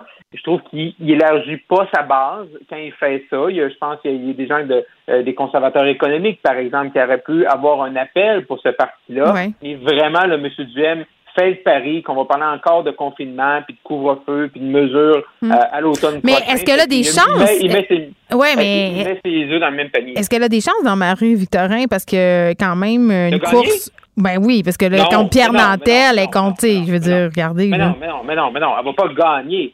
Ce que M. Jem veut faire, c'est qu'il veut que le PCQ, que son parti ait un bon pourcentage, parce Oui. que c'est le, seul vrai test qu'il va avoir avant l'élection. Mais elle a aucune chance de gagner. Euh, là, le seul parti qui n'a pas présenté son candidat ou sa candidate, c'est euh, la CAQ, euh, tu l'as dit, M. Nantel. Même Martine Ouellette Mm. est là avec son parti à elle. Fait que là, il y a beaucoup de il y a beaucoup de choix pour les gens de Marie-Victorin. Euh, nous, on va suivre ça très attentivement parce que ça a plein de répercussions. La CAQ sont les favoris, mais là, ça va moins bien. Est-ce qu'on va, est-ce qu'on va voir ça dans Marie-Victorin? Pour, euh, pour euh, Paul Saint-Pierre Plamondon, c'est super important de remporter. Euh, Monsieur Duhem va vouloir bien faire. Le PLQ, Mme Andelade, est-ce qu'ils sont finis? Mm. Euh, fait que, tu sais, il y a tout là, il y a vraiment là, euh, Ouais. une grosse partielle Ben, vraiment suivie. là. Exactement. Puis tu parles de Paul Saint-Pierre Plamondon, qui était lui aussi hier à Tout le monde en parle. Euh, Peut-être une meilleure entrevue que celle de M. Legault, Elsie?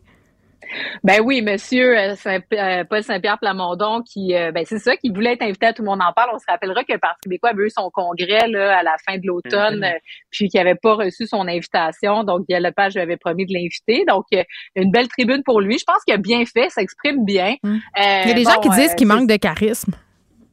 Un peu de charisme, mais Oui. quand on l'écoute, euh, il y a de la profondeur. Puis, euh, tu sais, je pense que ça, ça peut être rassurant, tu sais, pour euh, pour certaines personnes. Mais maintenant, c'est sûr que, tu sais, est-ce que c'est celui qui va soulever les foules Euh, je- J'en doute. Ceci dit, il peut être capable de convaincre des bons candidats parce qu'il fait un travail sérieux, concret. Je pense que hier, il a réussi, là, tu sais, un peu à expliquer sa démarche. Donc, euh, tu sais, c'est une performance quand même bonne, là, tu sais, dans le contexte. C'est sûr que, tu sais, dans, quand tu es un tiers parti comme ça, euh, tu sais, qui a déjà été un grand parti, l'échange avec euh, euh, l'humoriste Barrette où il dit ah ben moi mon père a voté PQ toute sa vie puis qu'est-ce qui se passe? Tu sais, est-ce que ça a été convaincant de dire pourquoi pas? Mais en même temps bon tu sais je pense qu'il y a un regard assez lucide sur la situation puis là il se concentre sur la construction. Et la grosse nouvelle finalement c'est son euh, sa candidature dans Bourget.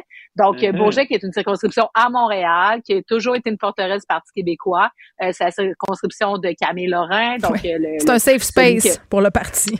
ben oui et non, parce qu'il n'y en a plus des safe space. C'est ça l'enjeu, c'est ça le problème. Puis surtout à Montréal, c'est difficile. là, Tu sais, donc, euh, mais dans Beaugé, le Parti québécois, il n'y a pas si longtemps, avait du 50% du 45% Mais à la dernière élection, là, c'est là que c'est intéressant. Puis c'est pour ça que je trouve que c'est un, un choix stratégique d'aller dans Bourget malgré tout.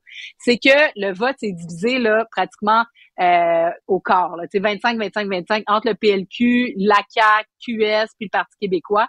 Donc, ça va jouer là, au coude à coude, puis c'est à celui qui aura la meilleure organisation. La CAQ, le candidat sortant, est très faible, n'est pas connu, n'est pas sur le terrain. Donc, euh, le- il n'y aura pas de prime à l'urne pour la CAQ. Les libéraux vont aller chercher du vote, puis là, ben, ça va être la lutte du Parti québécois. Est-ce que la, la force du chef va faire une différence dans Bourget? Je pense pas, parce que c'est un milieu urbain. Mm. Mais si l'organisation s'y met, je pense que c'est le meilleur euh, espace où il pouvait se présenter, parce que la CAQ est tellement forte dans les autres comtés francophones à l'extérieur de Montréal.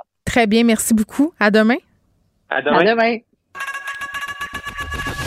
Geneviève Peterson. Une animatrice pas comme les autres. Cube Radio. Sylvain Dancause, qui était supposé hein, euh, nous chroniquer ça en direct de sa classe aujourd'hui. Euh, Sylvain, que vous connaissez, qui collabore à l'émission, qui blogue pour le Journal de Montréal aussi, enseignant en mathématiques au secondaire, enseignant en sciences aussi. On lui a parlé là, à la fin de la semaine prochaine quand on a eu cette annonce concernant le retour à l'école. Il est là, mais visiblement, il n'est pas dans sa classe ces jours de tempête. Sylvain, salut. Bonjour Geneviève. Bon, t'es pas dans ta classe. Non, je suis à la maison au chaud en ce lundi Colin. de tempête euh, qui avait été calé à l'avance par plusieurs devins. Oui, ben est-ce que quand même c'est un soulagement? Parce que je disais au début de l'émission que fait bien des parents qui souhaitaient d'un côté que l'école recommence là, on a jasé ensemble l'école à distance que c'était peut-être pas l'idéal, Euh, mais ça inquiétait quand même aussi d'un autre côté les gens là de savoir qu'on retournait en classe euh, dans ces circonstances-là puis tu on va se poser la question aujourd'hui, ce retour en classe-là, il se basait sur quoi? Est-ce qu'il se basait sur ce qu'on veut ou il se basait sur des faits, des faits scientifiques? C'est difficile de répondre à cette question-là. Tu sais, je te dirais qu'on a beaucoup plus de, de, de questions que de réponses. Ouais. Euh, tu sais, moi, je l'écrivais hier euh, dans le journal, là, tu sais, de deux choses l'une. Euh, des fois, on se pose la question, est-ce qu'on veut favoriser la propagation? Puis le, le collègue Luc La Liberté avait écrit un excellent billet la semaine passée Ouais. euh, à ce propos-là, un billet très nuancé. On, on est en droit de se poser la question. Si c'est le cas, ben qu'on nous le dise. Puis on, Pour l'immunité on- collective, c'est ce que tu Exact. dis. OK. Exact. Puis mais l'autre l'autre de deux choses une, comme je disais, ou ben on croit vraiment que les écoles c'est des milieux sécuritaires. Si c'est vraiment ce qu'on croit, là on a peut-être un problème. Là. Si c'est ça l'hypothèse, je m'inquiète un peu sur celui-là. Là. Mm, Ben oui, parce que là, euh, ce que je comprends de comment ça va se goupiller, c'est qu'il reste un peu beaucoup de zones grises, là. Ouais, il y a pas mal de zones grises. Je te dirais que probablement que les, les directions d'école puis les directions de centres de services scolaires étaient probablement relativement heureux d'un congé aujourd'hui. Je pense qu'il y avait encore beaucoup de ficelles à attacher. Euh, tu sais, on a encore des questions sur les tests rapides. Est-ce qu'il y en a assez? Est-ce qu'ils vont rentrer à temps? Euh, il y a encore le débat sur les, les fameux masques N95. Ben, moi, c'est ça que j'ai pas compris. Là. Les enseignants, je pense que je pense qu'il faut expliquer à tout le monde. C'est pas que les profs veulent pas revenir en classe. Là. Je pense que tout le monde s'entend pour dire que l'enseignement à distance, là, euh, personne trouve que c'est optimal. Mais c'est les mesures qui sont problématiques. Est-ce que j'ai compris qu'à Montréal, les N95, euh, ça allait pas se passer? C'est pas clair. Là. Non, c'est vraiment pas clair. Même que dans certains endroits, on dit que euh, les profs peuvent pas en amener s'ils décident d'en amener, de s'en procurer. C'est sûr qu'il y a une question d'assurance aussi. Là, à un moment donné, tu peux pas faire tout ce que tu veux, tout dépendamment de ton employeur. Euh, mais c'est un peu le free for all là-dessus. Mais tu sais, en même temps, euh, il y avait la, la là, qui est une des grandes centrales syndicales qui représente les enseignants, qui a fait un, un sondage la semaine passée. Euh, puis tu sais, ce qu'on lit, puis il y a eu beaucoup de répondants. Là, on parle de 21 000 profs du secteur jeune, donc 21 000 profs primaires, secondaires qui ont répondu. Fait qu'on va s'entendre que le son de cloche est assez précis quand même. Tu avais 70% des profs qui souhaitaient un retour en classe le 17, donc aujourd'hui. Euh, c'est quand même presque le trois quarts des enseignants qui, qui étaient prêts à, à sûr. Puis là-dessus, tu sais, le, le point qui était le plus important, 70% c'est sorti à 70 ces, ces profs-là considèrent que c'est indispensable d'avoir des tests, des tests rapides, excuse-moi, que ce soit disponible pour tout le monde, autant pour les élèves que pour le personnel. Puis quand on parle des N95, vois-tu, c'est à peu près le tiers euh, des enseignants pour qui c'est une préoccupation. Euh, fait que tu sais, je, je le sais pas. Moi, tu sais, moi, je rentre dans, dans le dans le deux tiers pour qui ce n'est pas une pré- préoccupation, le N95. Euh, je disais le docteur Alain Vadeboncoeur, il n'y a pas si longtemps que ça, qui disait qu'un N95 doit être très bien ajusté. Pour les hommes, par exemple, faut faut que la barbe soit rasée. Moi, je suis tout le temps je suis un peu j'ai tout le temps un peu un aspect négligé de ce côté-là. tu sais. Fait que Je sais pas tu sais, jusqu'à quel point euh, c'est- c'est c'est indispensable. Je suis pas capable de me prononcer là-dessus comme comme enseignant. Moi, je vais suivre les consignes euh, de la santé publique. Puis mon employeur, ben en fait en fait du compte avec les, les assurances. Si Ouais. je tombe malade, ben tu sais, je veux dire, je dois suivre les consignes de mon employeur aussi. là. Oui, euh, tantôt, je discutais avec euh, Olivier Drouin de COVID École sur euh, le fait qu'on comptabiliserait plus les cas de COVID à compter d'aujourd'hui, finalement, dans nos écoles. T'en penses quoi? Ben, ben, c'est sûr que c'est il y Ça a un changement hein? de paradigme. Oui. On- hein? Ça surprend. C'est sûr. ben, je suis pas tant surpris que ça, là. Dans la vie, quand tu veux pas de problème, ben, il y a moyen de t'arranger, là. Fait que, je veux dire, si tu comptes pas les cas, euh, si c'est de l'autosurveillance, si c'est de l'autogestion, euh, si c'est de faire confiance à, euh, ben, c'est certain a, ça va bien aller, là. Je veux dire. Mais la confiance est brisée. Je veux dire, la confiance est complètement brisée. Là. Les profs, les parents demandaient à justement un COVID école, puis c'est pour ça que je lui parlais aujourd'hui, là, Ouais. euh, de colliger les résultats des tests d'air dans les écoles. Puis là, il y a une plateforme qui va être mise en place pour ça. C'est rendu de la délation citoyenne. Je veux dire, c'est quand même. je- je- moi, à mon sens, on a franchi un Rubicon. Là. Ouais, ben là, je pense que exact. Ben, on, on est dans une période très polarisée. On a déjà jasé, toi et moi. Là. Ouais. Euh, puis là, ça rentre dans cette polarisation-là. Euh, mais là, on est dans un, changement de paradigme. Il faut faire confiance aux gens. Euh, je veux dire, autant les jeunes que leurs parents, que les adultes qui travaillent dans l'école. C'est moi, demain matin, je vais rentrer au travail. Peut-être que jeudi, je vais commencer à avoir mal à la gorge. Là, est-ce que je fais un pas. test rapide? Ben là, c'est une question de confiance. Euh, personnelle puis une que- question de confiance sociale. Est-ce que je fais un test rapide? Est-ce que, premièrement, est-ce que je vais en avoir des tests rapides? Si oui, est-ce que j'en fais un? Bon, je suis négatif. OK, j'ai-tu besoin de faire un test PCR en plus ou je rentre à l'école pareil? Je commence à tousser, bon, il y a des différents symptômes. Est-ce qu'on on est en droit de penser que les, les, les 100 000 profs puis que les 1, les 1 million et plus d'élèves vont suivre toutes les recommandations? Ben, je pense que non. Mais là, on est dans un paradigme d'autogestion, d'autoresponsabilisation puis de conscience citoyenne. Ben, je veux dire, faut vivre avec aussi. Là, il y a le fait aussi, euh, bon, on va le vivre dans les classes et tout ça, mais il y aura les aires communes aussi. Euh, je pense qu'il y a eu des questions qui ont été posées là, vendredi dernier lors du briefing technique par notre journaliste Daphné Dionvien. Exactement. Daphné était euh, présente là au briefing technique, le fameux briefing technique qu'on attendait, euh, qui a eu lieu vendredi matin. Puis la question de Daphné était très claire. Est-ce qu'il y aura des consignes particulières pour encadrer les périodes de repas à l'école? Eh euh, c'est, c'est Dr Yves Jalbert, qui est le directeur général adjoint de la santé publique, qui a répondu à la question de Daphné Dionvien du Journal de Québec. Puis, tu sais, je résume la réponse, là, mais la réponse, c'est qu'on encourage une certaine distanciation pendant les repas, mais on sait qu'il y a des limites physiques. Euh, on convient qu'il y a là une zone un peu sensible, mais en même temps, il faut se rappeler qu'il y a d'autres choses que la COVID ah. euh, qui incube au niveau des jeunes, probablement euh, des problèmes de dépression, d'estime de soi, les troubles alimentaires, etc., etc. Mais on revient toujours à ça, Sylvain. Il faut choisir entre la santé physique et psychologique. C'est ça le ben, dilemme. Exact, exact. Ça finit avec ça, sa citation. Donc, on va vivre avec ce risque d'enfants qui mangent sans masque à l'école. Mais là, on parlait des enfants du primaire ou du secondaire, parce que je ne sais pas pour toi, mais chez nous, euh, la consigne, c'est les élèves qui peuvent aller manger à la maison. Ils sont vraiment très invités à le faire. Là. Oui, ben moi, nous autres aussi, là, parce qu'il manque d'éducatrices en service de garde. Euh, moi, moi, tu c'est la même chose ici. Là, mon jeune, moi, ça fait deux ans qu'il mange, euh, qu'il dîne ici à la maison parce qu'on nous encourage fortement avec mm. les plus vieux au primaire surtout. Si on est capable de nous de, s'organiser, de venir manger à la maison pour, euh, pour libérer du staff. s'organiser, Sylvain, hein, s'organiser, les parents qui vont faire de la suppléance, tout ça, se réinventer. Je pense qu'on est rendu au bout de tout ça. Mais bon, je vais te souhaiter une bonne rentrée. C'est demain. Bye bye je te remercie beaucoup. Bye. Geneviève Peterson. Rebelle dans l'âme, elle dénonce l'injustice et revendique le changement. Cube Radio. Cube Radio. En direct à LCN. C'est le moment de parler à notre collègue Geneviève Peterson de Cube Radio. Bon après-midi. Salut Raymond. Euh, évidemment, ça ne date pas d'hier, Geneviève, les, régimes minceurs, les, trucs pour maigrir, c'est très à la mode après la période des fêtes. Mais là, il y a une publication sur les réseaux sociaux qui a soulevé mm. la colère de bien des spécialistes. Oui, avec raison. Euh, puis tu fais bien de le souligner. Là, euh, malheureusement, c'est encore à la mode, surtout à ce temps-ci de l'année, après la période des fêtes.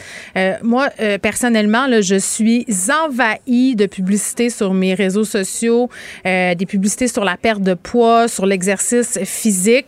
Euh, alors là, qu'on sait que ça peut être vraiment très, très néfaste de faire la promotion de la perte de poids comme ça sur les médias sociaux. Et oui, c'est la page Jour des Scopes, en fait, euh, qui a été, si on veut, davantage connue au cœur du scandale sur les influenceurs euh, qui ont pris l'avion avec Sunwing pour aller au Mexique qui a publié euh, une capture d'écran euh, d'un influenceur? Moi, je ne le connaissais pas, pour être parfaitement honnête. Là. Euh, Olivier, Lou Leclerc, qui fait, si on veut, la promotion du jeûne intermittent. Et là, ce qui a mis le feu aux poudres, c'est que, bon, ce jeune homme-là dit ça fait 62 heures que j'ai pas mangé. on est comme un peu dépendant d'un système, dépendant de la surconsommation. on est faible et la vraie voie, c'est la voie du contrôle de soi. Bon, je paraphrase un peu. Et là, évidemment, il y a des gens qui ont vu ça passer et avec raison, on dit attendez un peu, là, c'est dangereux. Puis moi, je veux pas euh, centrer mon attention seulement sur cette personne-là parce que des publications comme ça qui font la promotion de, du jeûne intermittent ou que ce soit toute autre technique euh, qui euh, font la promotion drastique comme ça d'une perte de poids, jeûner pendant 60 deux heures, là, on s'entend dessus que c'est quand même. C'est presque trois jours. Ben là, euh, un, euh, c'est pas recommandé par personne de faire ça. Là, je parlais tantôt à ben un spécialiste des troubles alimentaires qui m'expliquait euh, qu'il n'y avait aucune étude scientifique là, qui disait que c'était bon pour la santé de faire ça. Mais, tu sais, moi, puis je, suis super à l'aise d'en parler. Je l'ai déjà dit à plusieurs reprises. J'en ai des troubles alimentaires. Puis c'est en plein. Je m'en suis sortie, j'ai consulté. Mais c'est en plein le genre de publications qui peuvent venir te chercher quand tu es plus vulnérable, c'est-à-dire après le temps des fêtes. quand tu es une jeune adolescente aussi, parce que c'est sûr que ça se passe sur des plateformes où sont présents les jeunes. TikTok, Instagram, c'est beaucoup des jeunes qui suivent ces comptes-là. Euh, cet homme-là qui a 800 000 personnes qui le suivent sur TikTok, presque 60 000 sur Instagram. Euh, tu sais, quand tu es ado, tu es vulnérable sur ton estime de soi, sur ton image corporelle.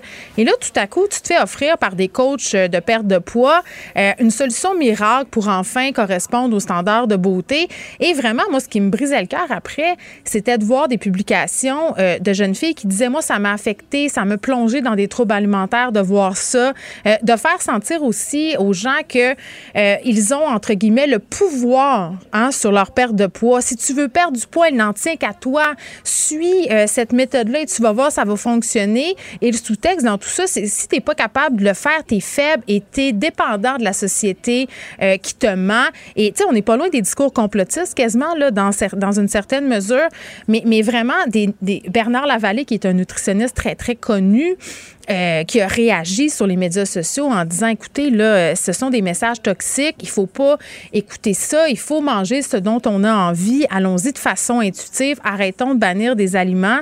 Et le jeûne intermittent c'est très à la mode là je veux dire il y a beaucoup de gourous de sport de gourous de fitness de gourous de perte de poids. Moi je les appelle les gourous parce qu'ils nous présentent une façon ils essaient d'enseigner une façon de faire puis peut-être que pour eux ça a marché là, mais évidemment on peut pas se mettre à faire n'importe quoi sans formation à dire n'importe quoi. Il y a des gens qui, dont c'est le métier, Raymond, des nutritionnistes, euh, des médecins, des psychologues. Euh, les gens qui sont spécialistes des troubles alimentaires sont catastrophés de voir ça aujourd'hui. On sait que la pandémie, ça a exacerbé ces troubles-là.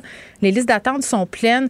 Euh, puis c'est quoi la responsabilité de ces plateformes-là aussi, hein, dans la propagation de ces C'est là qu'on voit vraiment qu'il faut s'en remettre aux experts dont ben vous parlez. Là. Les experts savent de quoi ils parlent, les experts en, en nutrition dans ce cas-ci, et non pas n'importe qui qui peut s'improviser expert ou gourou sur les réseaux sociaux, qu'on soit influenceur ou pas. Ben oui. Euh, ça ne veut pas dire que vous avez la science euh, de votre côté. Ben surtout si vous n'avez pas de formation. Ben il faut il faut les il faut les diriger vers les bonnes ressources. ça se peut de parler d'alimentation de façon saine, ça se peut de faire la promotion du sport, euh, d'un mode de vie sain, mais jamais donner de recettes. Toujours référer les gens aux bonnes ressources, c'est-à-dire à des à des nutritionnistes, à des médecins, à des psychologues, à des spécialistes des troubles alimentaires. la promotion des jus verts. En tout cas, moi, c'est une pente que je trouve excessivement glissante, surtout quand on est suivi comme ça par beaucoup de jeunes, beaucoup de jeunes qui ont des troubles d'estime de soi. Le message est passé. Gare à ceux et celles que vous lisez sur Internet. Il faut aller voir qui sont ces gens et s'ils sont qualifiés pour donner les, conseils qu'ils prodiguent. Oui, puis lisons des choses qui nous font sentir bien. Merci beaucoup. Joignez-vous à la discussion. Appelez ou textez le 187 Cube Radio 1877 827 2346. Hello. On est avec Gabriel Caron. Salut Gab. Salut. Bon, tu me fais voyager en Antarctique aujourd'hui, mais il faut pas que j'aie mon appendice. Non, exactement. Je me suis dit j'allais pas trop te dépayser là avec la température euh, aussi bien aller à un endroit où il y a de la neige en permanence. Donc euh, on parle de l'île du Roi George qui se trouve à peu près à 120 kilomètres de la péninsule antarctique. Mm. Et euh, là-bas, bon, il y a à peu près 100 résidents là, permanents qui sont là. C'est ouvert aux civils. Donc, si toi et moi, on décide de déménager là-bas, on peut. Mais c'est surtout des scientifiques, des militaires là, qui habitent là-bas. Et il y a un petit règlement spécial quand on décide d'emménager à la Villa Las Estrellas. C'est qu'on doit se faire enlever l'appendice. Mais pourquoi? La raison est super On dirait un truc un peu euh, surnaturel, là, du genre, à cause de la pression atmosphérique, elle explose. Il explose. C'est-tu un appendice? Oui, je pense que oui. Mais en fait, c'est super simple, c'est qu'il n'y a pas d'urgence proche. C'est la seule ben voyons. raison. Mais non, mais parce que euh, l'urgence la plus proche est à 1000 km. Mais il peut arriver plein d'autres affaires qu'un appendice, là. On s'attend, on s'entend. Oui, exact. C'est juste que dans le cas d'une appendicite, c'est mineur. Là. Si toi et moi on a ça en ce moment, ben on se fait opérer, c'est réglé. C'est juste que dans ce cas-ci, comme il n'y a pas d'urgence, il n'y a pas de médecin à proximité, ben ça peut s'avérer fatal. Donc les autres, ils prennent pas de chance, ils enlèvent l'appendice de tout le monde. Et il y a d'autres règlements aussi là. Par exemple, on recommande aux femmes euh, de ne pas tomber enceinte pendant qu'elles habitent là-bas aussi. Enceinte de qui? Ben enceinte des autres résidents, j'imagine, des autres habitants, mais euh, parce que encore une fois, il n'y a pas de médecin sur place Donc, eux autres, ils prennent pas de chance. En Antarctique, on se fait enlever l'appendice. Bon, on dirait que c'est pas tentant d'y aller. Je sais pas pourquoi, là, ça a l'air beaucoup trop restrictif. Ils ont-tu un couvre-feu Ben- tant qu'à y être? Ben, ça, j'avoue que je le sais pas, mais je te dirais qu'à 100 personnes, euh, ils peuvent bien faire ce qu'ils veulent. D'après moi, c'est une bulle familiale. C'est sûr que 100, Bon, euh, on n'ira pas, je pense pas. Ça me tente pas de suivre euh, et de subir cette opération inutile. Euh, tu- non, mais écoute, Oui? attends, je veux juste continuer Ben, parce que donc. euh, tu sais, ça a l'air euh, ça a l'air anodin là, mais c'est que c'est déjà arrivé par le passé un médecin qui s'est enlevé lui-même son appendice en Antarctique. Ben voyons, sans, sans anesthésie ni rien, là? Ben non, parce qu'il fallait qu'il s'opère, fait qu'il pouvait pas avoir une Ah, anesthésie générale. C'est terrible. Écoute, il y a des photos de ça sur Internet. C'est quand même vraiment impressionnant. Ça s'est passé en 1961. Donc, c'est une expédition euh, soviétique en Antarctique. Et le seul médecin de l'expédition s'est auto-diagnostiqué une appendicite. Et là, on s'entend qu'il peut pas avoir d'aide extérieure, il peut pas se faire transporter en avion. Par le temps que le bateau arrive, il a le temps de mourir huit fois. Donc, euh, il a décidé de euh, s'opérer lui-même. Bon, on comprend peut-être mieux euh, d'où cette mise en garde et obligation provient maintenant qu'on connaît l'histoire euh, de ce médecin-là. Tu me parles de la chaîne de café très populaire Starbucks. Et oui, là, tu sais, moi, j'ai une passion pour les vidéos TikTok, encore plus quand ça devient des vidéos, euh, une vidéo virale. Et là, en voici un autre, vidéo virale. Donc, petite mise en contexte. Aux États-Unis, dans certains commerces, entre autres, là, Starbucks, il y a des journées qui appellent Pay It Forward. Donc, c'est un genre de donner au suivant. Ouais. Fait que tu vas prendre ta commande, mais tu payes pour le client qui est avant ou après toi, là, selon, euh, selon les magasins. Attends, Et attends, là- mais c'est pas un, une espèce de une espèce de remasterisation du concept café en attente. Là, mettons, je pouvais aller dans mon café, euh, donner de l'argent pour qu'il y ait des cafés comme en stand-by pour les gens qui n'ont pas d'argent pour s'en payer. C'est un peu ça? Je suis pas ça, je comprends. Ben moi je trouve que moi j'étais familière avec justement là, les cafés en attente. Il y a ça dans un café proche de chez moi. J'ai toujours trouvé que c'était une super bonne idée. Donc ça, tu t'achètes un café, t'en payes un deuxième, et là, ben une personne soit en situation d'itinérance ou qui a moins d'argent, ben peut venir se chercher un café qui a préalablement été payé. Ça, moi j'ai toujours trouvé que c'est un super cool concept. C'est altruiste, ça ça aide et tout. Dans cette situation-là, les journées pay it forward, c'est un petit peu plus euh, forcé, je te dirais. C'est vraiment plus, euh, ben garde, la personne en avant de toi a commandé ça, paye donc, Mais puis la pourquoi? personne derrière toi Ça donne quoi? C'est niaiseux. Tu étais déjà là pour t'acheter un café. C'est même pas pour aider du monde. Je comprends pas. Ben non, ben non, mais c'est ça. Moi non plus, je comprends pas tant. Je pense que ça part d'une bonne intention, mais que c'est très marketing en bout de ligne. Bref, ce qui s'est passé, c'est que euh, le gars en question est au service à l'auto euh, du Starbucks, va passer sa commande et là il se fait dire Hey, c'est la journée pay it forward. Fait que faut que tu payes la facture du gars derrière toi qui est de 46 dollars. Puis le gars au service à l'auto, Ouais. il est comme Ben ben, non. je vais pas faire ça. Non. Ma facture, sa facture à lui était de 6 dollars. Ben non, voyons, ça n'a pas de bon sens. Il se fait dire qu'il faut qu'il dépense 40 pièces de plus pour quelqu'un qui ne connaît pas et qui clairement a abusé du système là. Tu sais, je veux dire, si c'est la personne, en tout cas, bref, moi je suis pas d'accord du tout, du tout avec ça. Ben Et non, c'est même pas pour la bonne cause. Donc, c'est vraiment un coup d'épée dans l'eau de la part de la chaîne Starbucks, qui est, tu sais, je disais, euh, chaîne très populaire, mais qui est vraiment en perte de vitesse, là. Oui, oui, oui, vraiment. Et là, en plus, le gars, on dirait, il s'est comme fait un peu shamer, là. Il s'est comme fait un petit peu euh, accusé de, ben voyons, là, on a une belle chaîne de 23 personnes qui viennent de payer au suivant. Toi, tu veux pas payer au suivant. Wait donc, c'est ça la journée et tout.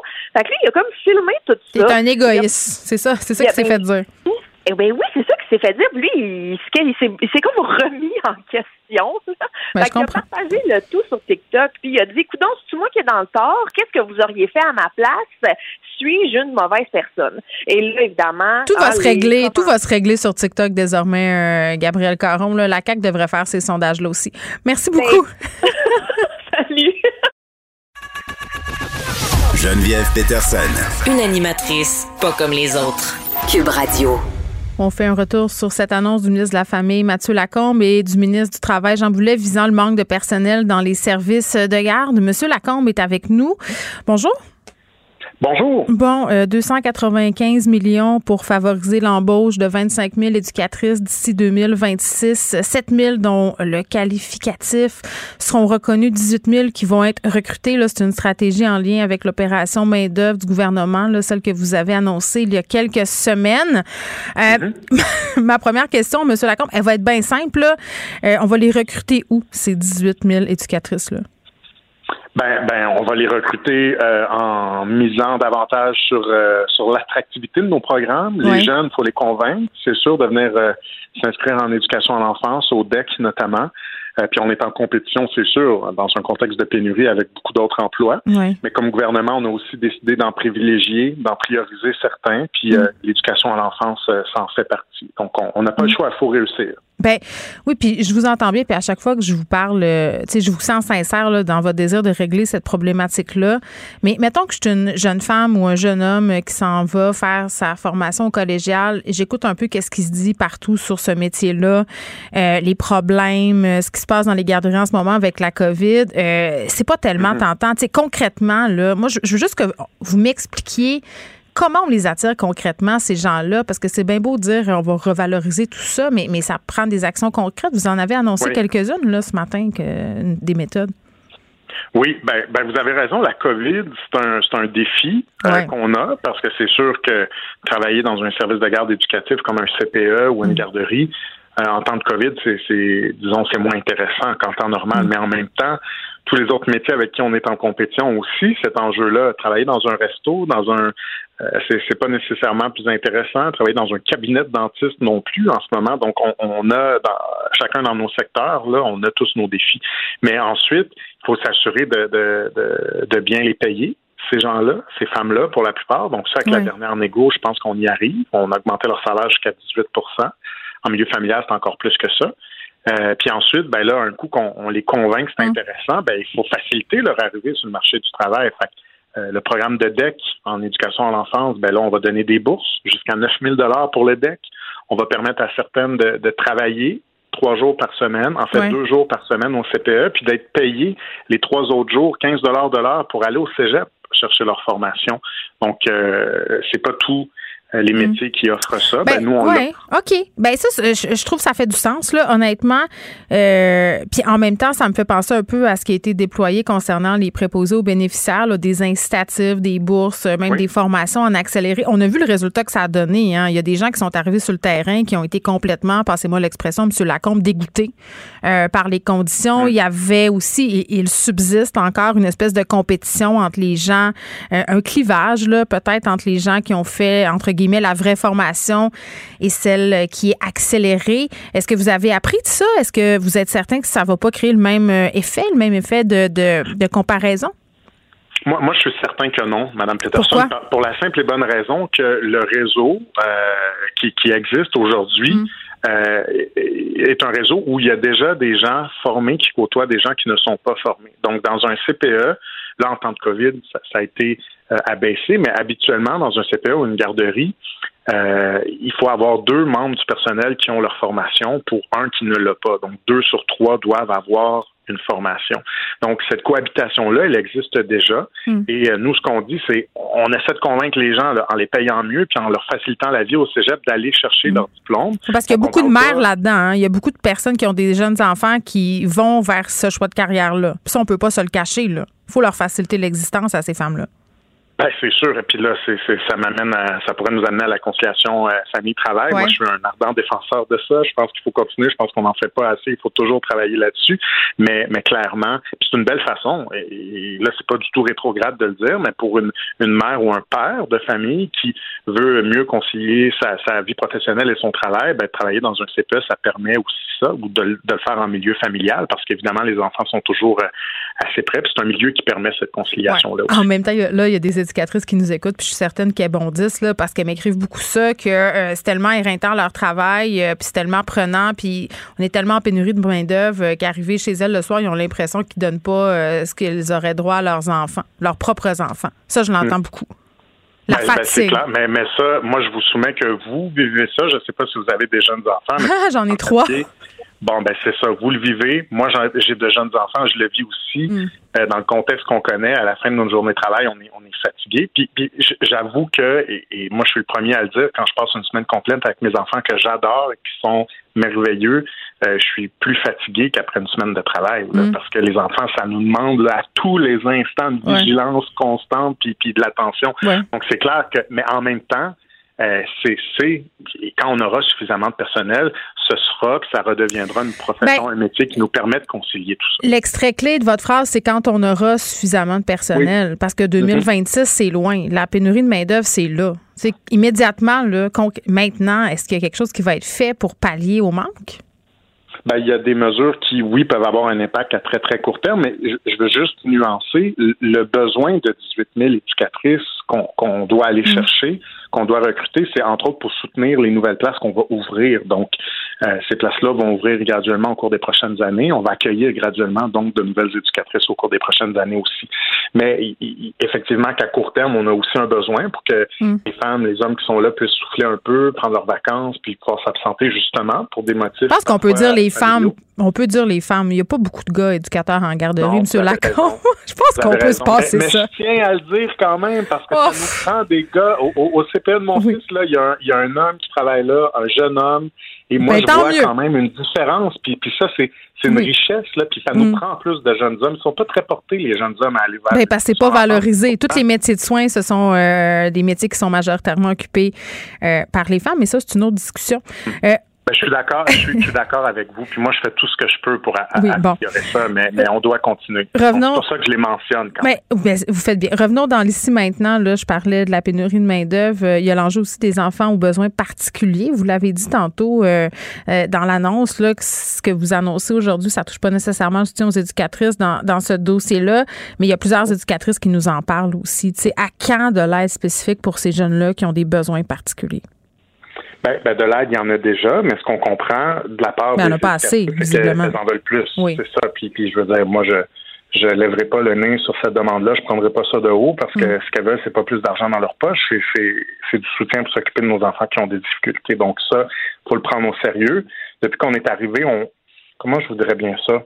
On, on a mis de l'argent sur la table. On a augmenté là, les budgets là, de 70 on, on a mis, on a injecté de l'argent. Mais le constat, puis la vérificatrice générale du Québec nous le dit, c'est que ces sommes-là, euh, dans le réseau tel qu'on connaît, sont peut-être pas utilisées à leur maximum de la meilleure façon qu'elles devraient l'être. OK, OK. Euh, je vais faire, euh, Monsieur Lacombe, je fais une comparaison peut-être un peu drôle, là, mais en télé, on a une formulation quand les productions sont subventionnées. On dit qu'il faut que l'argent soit à l'écran. C'est-à-dire, il faut que ça paraisse la- les sommes qui sont investies dans le rendu. Moi, j'ai l'impression que souvent, euh, dans plusieurs euh, secteurs là, de notre société, on, on injecte des fonds, mais l'argent n'est pas à l'écran. Vous comprenez ce que je veux dire? Sur le Oui, terrain, oui, oui, je là, cet argent-là est pas là. Ça, ça solutionne rien. Comment ça se fait? Ben, ben, en même temps, c'est pas un programme euh, avec lequel on peut faire 38 affaires. C'est un programme qui est très précis. Ouais. Ce qu'on peut faire, l'allocation pour l'intégration des enfants handicapés, acheter du matériel, Mm. Ça c'est pour les handicaps plus lourds qui vont nous permettre d'accueillir cet enfant-là. Ben, c'est ça. bon, c'est difficile d'utiliser à d'autres fins, mais bon, il y a quand même eu des enjeux dans le passé. Puis Mhm, l'autre bien sûr. allocation qu'on a Ouais. pour les, les, les enfants qui ont des besoins particuliers, ça, ça sert à payer une éducatrice, une aide éducatrice qui va être là et qui va offrir un soutien personnalisé, souvent un pour un. Mm. Donc, euh, mais, mais encore là, est-ce que l'argent suit toujours les enfants? La réponse, c'est non. Ça n'a pas été le cas. Et euh, moi, j'avais constaté, la vérificatrice générale du Québec nous l'a remis aussi sur le nez après, euh, alors qu'on travaillait déjà là-dessus. Donc, euh, vous avez raison, il faut travailler euh, là-dessus, mais c'est en cours. il faut pas que ça soit dans le prochain rapport. euh, faut, faut que vous fassiez Euh, non, on veut pas. Bon. On veut, on veut pas que ça se rende. là, Restons- Évidemment, moi, je, je souhaite que ça Ouais. change là, parce que ces petits cocos-là ont besoin de, de, Ouais. Du soutien. euh, Puis leurs parents aussi. Leurs parents aussi, c'est ce Ah que oui, j'ai envie de dire. Là, on va rester dans le concret. Tantôt, au début de l'émission, euh, j'ai dit aux, aux auditeurs, euh, aux auditrices que vous alliez être là un peu plus tard s'il y avait des questions concrètes. Puis, des choses qui est revenues là, dans le concret, c'est que vous avez parlé de la reconnaissance des acquis d'un centre de certification centralisé au ministère de la Famille. Tu sais, pour quelqu'un qui travaille en garderie, c'est difficile à comprendre. En concrètement, ça, ça veut dire quoi? Ben, ça veut dire que euh, ben, la reconnaissance des acquis, ça existe déjà au cégep. Oui. Mais c'est parfois compliqué. Il y a des coûts associés à ça. Nous, ce qu'on dit, là, c'est aux éducatrices qui travaillent en ce moment dans un CPE, mais qui n'ont pas leur DEC, qui sont pas considérées comme étant qualifiées, ben on leur dit peut-être que tu as l'expérience, le bagage, d'autres études qui font en sorte que quand le cégep regarderait ta candidature, ben, il dirait oui, nous, on pense que vous avez l'équivalent d'un diplôme d'études collégiales ou d'une attestation d'études collégiales en enfance. Puis voici, on vous donne un diplôme. Et c'est un vrai diplôme, comme ceux qui euh, sont allés à l'école. Ça existe déjà dans plein de métiers. Euh, et, ça, ce qu'on dit aux gens, ben, c'est prévalez-vous de ça. On va vous donner des journées de libération. Vous allez être payé et euh, on va, ça va être gratuit pour vous. Il n'y aura pas non plus de frais administratifs Hmm. parce que ce qu'on veut à la fin, là, c'est qu'il y ait plus de gens formés qui, qui sont en contact avec les enfants. Puis c'est bon pour les éducatrices qui font ça parce qu'à la fin, elles sont mieux payées aussi. Oui. Euh, si on sort de l'annonce qui a été faite à 13 heures, puis qu'on parle de la gestion de la COVID dans les établissements euh, pour les enfants, les, les gens qui travaillent en garderie, là, les questions, c'était pas mal plus ça que votre annonce de 13 heures. là. Les gens sont mêlés. Euh, puis pour vrai, moi j'ai des gestionnaires, des éducatrices en garderie qui m'ont écrit qui se plaignent de la façon dont l'information est partagée euh, du ministère aux gens sur le terrain. J'avais Jannick Joly la semaine passée qui est propriétaire d'une garderie privée qui disait c'est rendu qu'on on- n'est plus capable d'avoir des directives claires. On prend des initiatives entre guillemets de notre propre chef. Euh, ça les insécurise. Je, je les comprends. C'est devenu Mm. ingérable. Cinq jours, le deux mètres. Est-ce que vous pouvez nous, nous éclairer un peu, Monsieur Lacombe? Ben, je vous le dis très franchement, pendant le temps des fêtes, c'est clair qu'il y a eu de la confusion parce que les, les directives de la, de la santé publique ont changé Ouais. à, à quelques reprises. Là. Tu sais, rapidement, il y a eu comme quelques pas de, de côté, quelques pas en arrière, quelques pas en avant. Donc, je pense que, en tout cas, c'est, c'est- je comprends. Je comprends ça, mais là, maintenant... Mais vous leur dites quoi? Parce qu'ils nous Ben, écoutent. Ben, ben, ben, je leur dis, là, les, les consignes qui, qui ont été acheminées au CPA, aux garderies, aux Mm. milieux familiaux sont les bonnes. Euh, on est en train aussi de faire des précisions parce qu'il y a des enfants. La gestion des symptômes dans les CPA et les garderies, c'est toute une aventure, Oui. même lorsqu'on n'a pas de COVID. Oui, mais même dans les familles, c'est ça. Comment on gère Oui. ça? Parce que c'est un feu roulant là, de tests positifs. À un moment donné, ça finit plus de finir. Là. Ben, les consignes, ben, je ne sais pas si vous voulez que je les décline, mais les consignes, elles sont, euh, les recommandations, elles sont claires. Les, euh, même si elles ont changé à quelques reprises, euh, là, elles sont claires. Puis, euh, puis on est en train de vérifier aussi comment on peut avoir un outil interactif en ligne, comme on Ouais. avait auparavant, là, qui soit mis à jour pour Ben, aider c'est les ça. parents dans- dans Moi, moi, j'aimerais ça aujourd'hui, M. Lacombe, que vous vous engagiez à ce que ces personnes-là qui sont en charge de services de garde aient des consignes claires et à jour. Tu il me semble que ça se peut, ça. Ben là, ben- mais là, oui, ça se peut, vous avez raison, mais là, elles sont claires, elles sont à jour. Comme je vous dis, ça a changé. Il y a eu une communication le 30 décembre, en plein temps des fêtes. Là, ensuite de ça, la santé publique est revenue en disant, ben, on va revenir à la façon d'avant. Donc, il y a eu du avance-recul, et je suis conscient que ça, ça a pu créer de la confusion. Mais là, les consignes, elles sont là. Elles sont claires.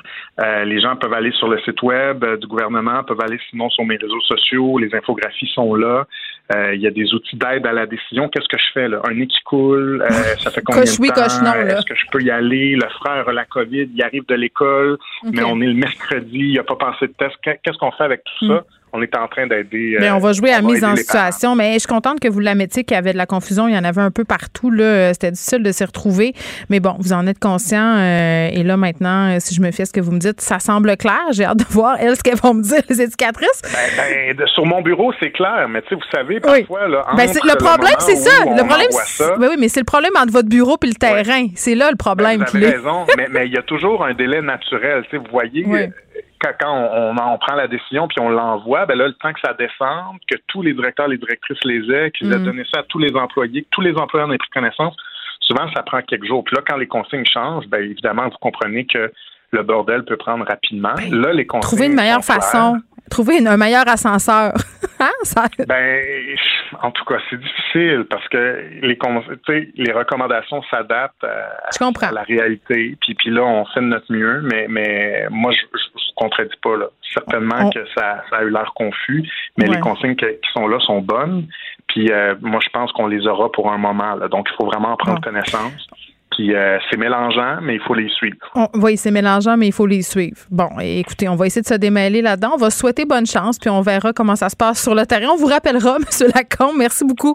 Toujours disponible. C'est vrai. plaisir. Mathieu Lacombe, qui est ministre de la Famille, revenait sur ces annonces qui ont été faites sur la pénurie de main-d'œuvre. Vous écoutez Geneviève Peterson. Cube Radio. Léa Strisky. Mais je veux que tu le saches que ça a un effet. Mathieu Cyr. Ouais, mais ça, c'est vos traditions, ça. La rencontre. Il y a de l'éducation à faire. Faut avouer que je suis pour la démarche. La rencontre Strisky-Cyr. Salut Léa, salut Mathieu. Salut. Bon, on va se parler euh, d'Anne Casabonne qui sera candidate pour le parti d'Éric Duhem. Mais avant de commencer, je ne sais pas si vous avez vu ça circuler, des gens, on ne sait pas c'est qui, qui achètent des noms de domaine euh, en apparence complotistes. Là. Ça a été le cas avec Farfada, le, ce groupe anti-mesures sanitaires. Donc, on a acheté euh, farfada.com euh, et, et, on fait aller ça quand tu cliques dessus sur Clic Santé.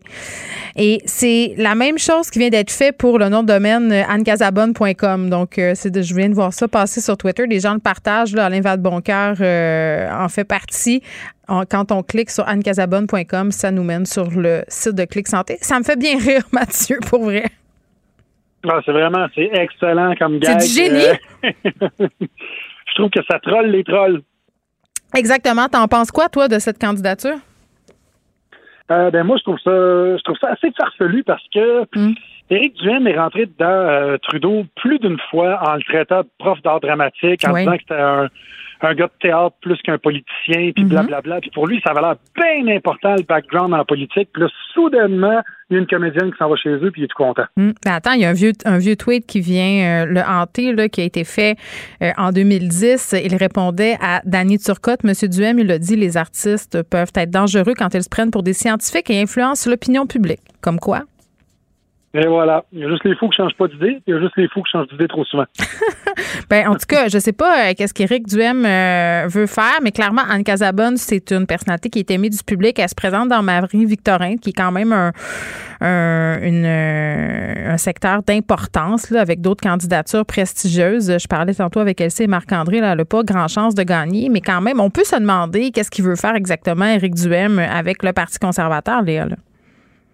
Ben, il essaie de faire parler de lui, tu sais, puis euh, ils ont enlevé son le compte Twitter de Madame Casabonne et son compte Facebook, il, il est plus disponible. euh, puis je trouve ça drôle parce que tu sais, Attends, en- excuse-moi, je suis pas sûre, je suis là. Qui a enlevé le compte Twitter? ben, et le- il, il est pas il est plus disponible, c'est-à-dire qu'elle elle, a- elle a dû retirer elle-même son- ses comptes de, de, de réseaux sociaux. pour Pourquoi tu penses? Que, Ben, ils Ben, font à ça, les politiciens.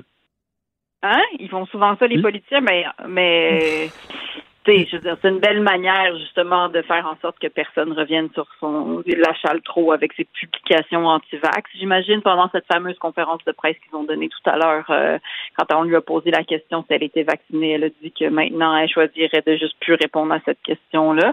Mais, tu sais, de toute façon, on, on s'en fout un peu parce que, tu sais, on... Mais si elle était élue, elle devrait se plier aux règles de l'Assemblée nationale? Ben, j'imagine que oui. Et, Parce qu'elle a euh, dit qu'elle se plierait au, au- à la loi, là. Mais de toute façon, je veux dire, c'est pas comme si ces gens-là s'enfargeaient dans la cohérence. Là. Je veux dire, je pense pas que c'est exactement ça que cherche Éric Duhem, la cohérence dans la vie. Mais qu'est-ce qu'il euh, cherche, Mathieu, là, sais-tu? Ben, l'attention publique, l'attention, médi- l'attention médiatique, puis le pire, c'est qu'il arrive très bien. Je veux dire, pour quelqu'un qui a des, euh, qui a des, qui a des, qui, qui a un, un Ben, ça ne peut pas être que ça. Il, il, il monopolise beaucoup d'attention médiatique. Mais il n'y a pas un fanbase famélique, là, Mathieu mais- Éric Duhem, quand même. Là. Il est suivi par beaucoup de personnes. Il est un animateur de radio populaire. Euh, tu sais, c'est pas comme deux pelés puis deux tondus qui le suivent, là. Non, non, je comprends, mais... je veux dire, c'est pas Véronique Cloutier non plus. Tu sais, euh, Éric Duhem, c'est quelqu'un qui, pour reprendre les mots de Dany Laferrière, selon moi, j- euh, vit une vie intellectuellement au-dessus de ses moyens. Hmm. Il, il- souvent, il s'avance sur des enjeux. Mais c'était pas pour décrire Éric Duhem. phrases démagogiques, puis ça embarque. Tu sais, l'affaire, c'est qu'Éric Duhem est pour rien, mais il est contre tout. Et c'est ça son problème, c'est c'est que amène-moi une plateforme qui se peut, puis ça va m'intéresser. Léa? Mais, mais sa stratégie, c'est clairement d'aller chercher les gens qui se sentent rejetés. tu sais. Puis là, en ce moment, c'est très facile de faire ça parce qu'il y a une espèce de consensus très fort sur énormément de consignes et de règles qui vont autour de la pandémie. Alors en ce moment, aller chercher les gens qui sont rejetés, c'est exactement ce qu'il a fait avec euh, Claire, euh, je sais plus son nom Claire Sanson? euh, voilà, exactement. Je dire, elle voulait devenir ministre. Elle avait la CAQ en travers la gorge quand- parce qu'elle n'avait pas été nommée ministre. Puis à partir de, de ce moment-là, c'est- c'est des gens qui sont pleins de, de rancœur quelque part. Puis je suis sûre qu'Anne Casabonne, elle a, elle a une grosse partie l'UDA. Non, arrête, là. Moi, je pense Euh, qu'elle a plus de job, puis si euh, elle n'est pas élue, elle va avoir sa, une job d'attaché. Tu sais, je veux dire, elle aura comme une pension d'attaché.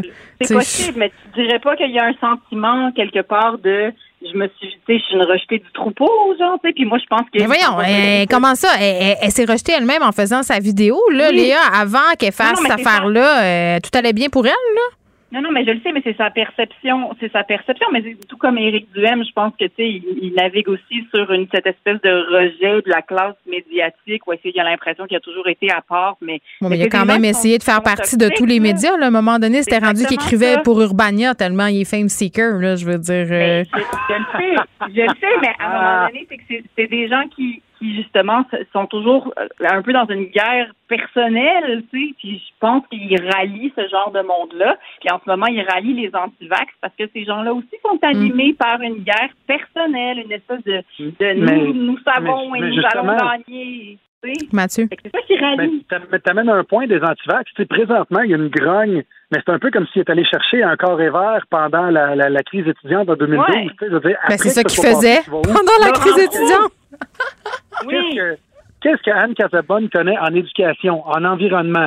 C'est quoi ses points de vue sur les autres enjeux sociaux? Ben, peut-être très politisé, puis on le sait pas. Là. Moi, je suis pas prête à tout de suite la clouer au pilori en disant que c'est une niaiseuse, par exemple. là. On sait pas. On sait pas. Ben, si, selon moi, si t'es politisé, tu t'en vas pas pour le Parti conservateur du Québec. Ben attends, là, Éric Duhem, c'est quelqu'un de très politisé qui s'intéresse à la chose politique. Tu sais, je veux dire, c'est pas parce que t'es politique que t'es intelligent, là. Oui, mais Éric Duhem s'intéresse à la chose politique uniquement comme contestateur et non pas comme bâtisseur. Bon, je C'est suis pas dans sa tête. là. Dans l'opposition depuis qu'il est né. Il, il est sorti les Mais jambes ça en prend. Ça en prend des gens de même. Puis à un moment donné, je parlais à Pierre Nantel euh, à l'émission quand il collaborait ici. Maintenant, il se présente dans Marie-Victorin pour le PQ. Très ironique. Euh, mais il me disait, tu sais, moi, je serais curieux de le voir passer le test de l'Assemblée nationale, tu sais, se confronter à la vie démocratique. C'est, tu sais, il disait même que ça serait peut-être bon d'avoir quelqu'un comme ça, pas sur le plan de la démocratie, mais justement pour qu'il se fasse casser ben, comme du monde pour une fois. Ben, c'est ça. Moi, je... Tu sais, quand t'as l'habitude de crier, là, quand ça te tente, puis que tu arrives dans une classe, il faut que tu lèves ta main pour respecter Ouais. l'ordre de parole, là, à un moment donné, tu le prends ton trou, là, ou sinon tu t'en vas. Bon, ben c'est comme un feuilleton qui finit plus de finir. Euh, il nous reste deux petites minutes pour parler de l'école fermée à cause de la tempête. Il y a des personnes qui sont pas satisfaites parce que c'est une journée d'école à distance. Il y en a d'autres qui auraient voulu une journée d'école à distance. Léa, tu te situes où? Ben, moi, j'étais surprise qu'on fasse pas l'école à distance, mais après, en y réfléchissant, j'ai compris que euh, le progrès, c'est long. Euh, que... Pourquoi? Non, mais pourquoi? Ils en ont fait plein d'écoles à distance. Normalement, journée de tempête égale journée pour jouer dehors, journée de congé. T'en rappelles-tu comme on aimait ça quand on était petite, des journées de tempête? Oui, je sais, mais sauf qu'en ce moment, nos enfants savent même plus c'est quoi, là, à l'école. Fait que sont, tu sais, Je comprends, mais demain, il y a une pédago. Mettons, on pourrait switcher la journée de tempête pour la Non, pédago. non, non, moi, sais. j'ai pas une pédago, Geneviève, là. T'es pas en train de me dire que j'ai une pédago. Oui, il y en a une cette semaine. Moi, j'en ai une mardi puis une vendredi. Donc, bonne chance à moi. tu me raccrocher? Mathieu, toi? Ben moi, je veux dire, si tu veux faire l'école à la maison, fais-le. Euh, T'es pas obligé d'avoir un prof dans un écran qui parle à ton enfant. C'est vrai, Tu peux ça. le mettre euh, devant sur sa table de cuisine avec ses cahiers, puis il peut très bien travailler. Puis euh, Mhm. autant, comme tu dis, les, les élèves se rappellent plus c'est quoi les, euh, aller à l'école, mais il y a beaucoup d'enfants aussi qui se rappellent plus c'est quoi les jouer dehors. Fait que allez-y. Ben moi je trouve que oui, moi je trouve que c'est une très très bonne journée pour aller justement se mesurer à la tempête en restant prudent par exemple. Euh, très Les déneigeuses, c'est dangereux. Oh mon Dieu, mon pire cauchemar. Quand j'étais petite, je faisais des cauchemars euh, où je passais dans la gratte. Puis j'ai encore aujourd'hui, quand je vois une grosse Ah. gratte, je sais pas, je tripe pas. Mais à Montréal, on avait tellement pas de neige. Je me dis, bon, enfin, on va pouvoir glisser. Là, je résiste vraiment très fort à dire euh, se glisser parce qu'au Saguenay, c'est ce qu'on dit. Ah oui, Carl, il est content en régie. Est-ce qu'il reste 15 secondes pour que je dise Oui, quelque chose? vas-y, je te le laisse, vas-y. Mais, mais, mais c'est parce que quand je dis que le progrès c'est long, c'est que là, il y a une espèce de décalage entre le, le calendrier scolaire. Avant, on n'était pas du tout habitué à ce que l'école à distance, ça existe. Mais je, je- je serais curieuse de voir si les politiques de tempête de neige vont évoluer avec le temps parce que justement, maintenant, l'école à distance existe. Fait qu'on verra comment évolue le calendrier scolaire dans raison. les prochaines années. Moi, j'ai pour mon dire que depuis que l'Halloween a été annulé, rien n'est impossible. Tout est possible. Merci Mathieu, merci Léa, à demain. à demain, bye. Culture et société.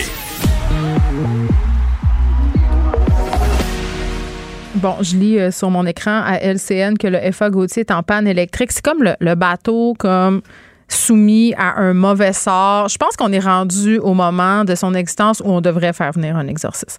On est avec Anaïs Gertin-Lacroix. Salut Anaïs. Hey Geneviève, tu viens juste de parler de ta, ta- ta terreur de la, de la grappe. Oh mon Dieu, ça me fait Puis tellement peur. Je viens tellement d'avoir un, un flash. J'ai demandé à Achille, même en régie, j'étais comme, faut que tu ailles sur un moteur de recherche. Trouve-moi le titre de ce film-là.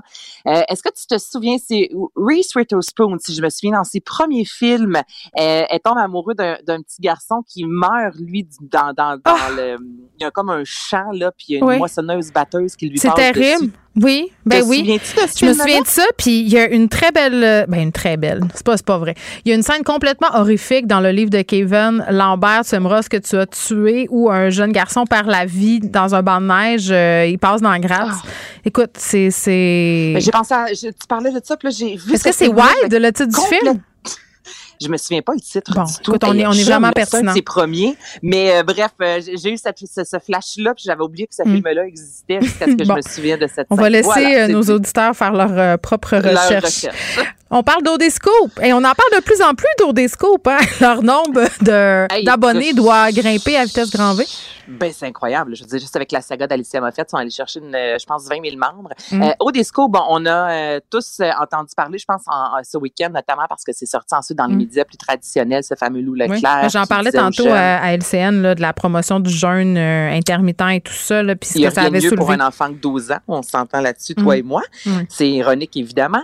Euh, moi, c'est pas tant Lou Leclerc, Alicia, c'est rien de ça. Puis j'aime Geneviève au Discope en soi. Des fois, c'est le fun. Discope. Oui, oui. Je trouve que ça a été nécessaire, ne serait-ce que pour le fameux titre des influenceurs en vol. Mais c'est le nouveau Gossip. Girl, XOXO. C'est le XOXO Gossip Girl solide, là, tout à fait euh, du Québec, ça j'en, conviens. C'est utile, il y a des nouvelles qui sortent de cette page-là qui Mais vaut attends. la peine d'être mis de l'avant. Oui, mais ce ne sont pas des journalistes. Donc, il faut quand même prendre ça avec un grain de sel dans certains cas.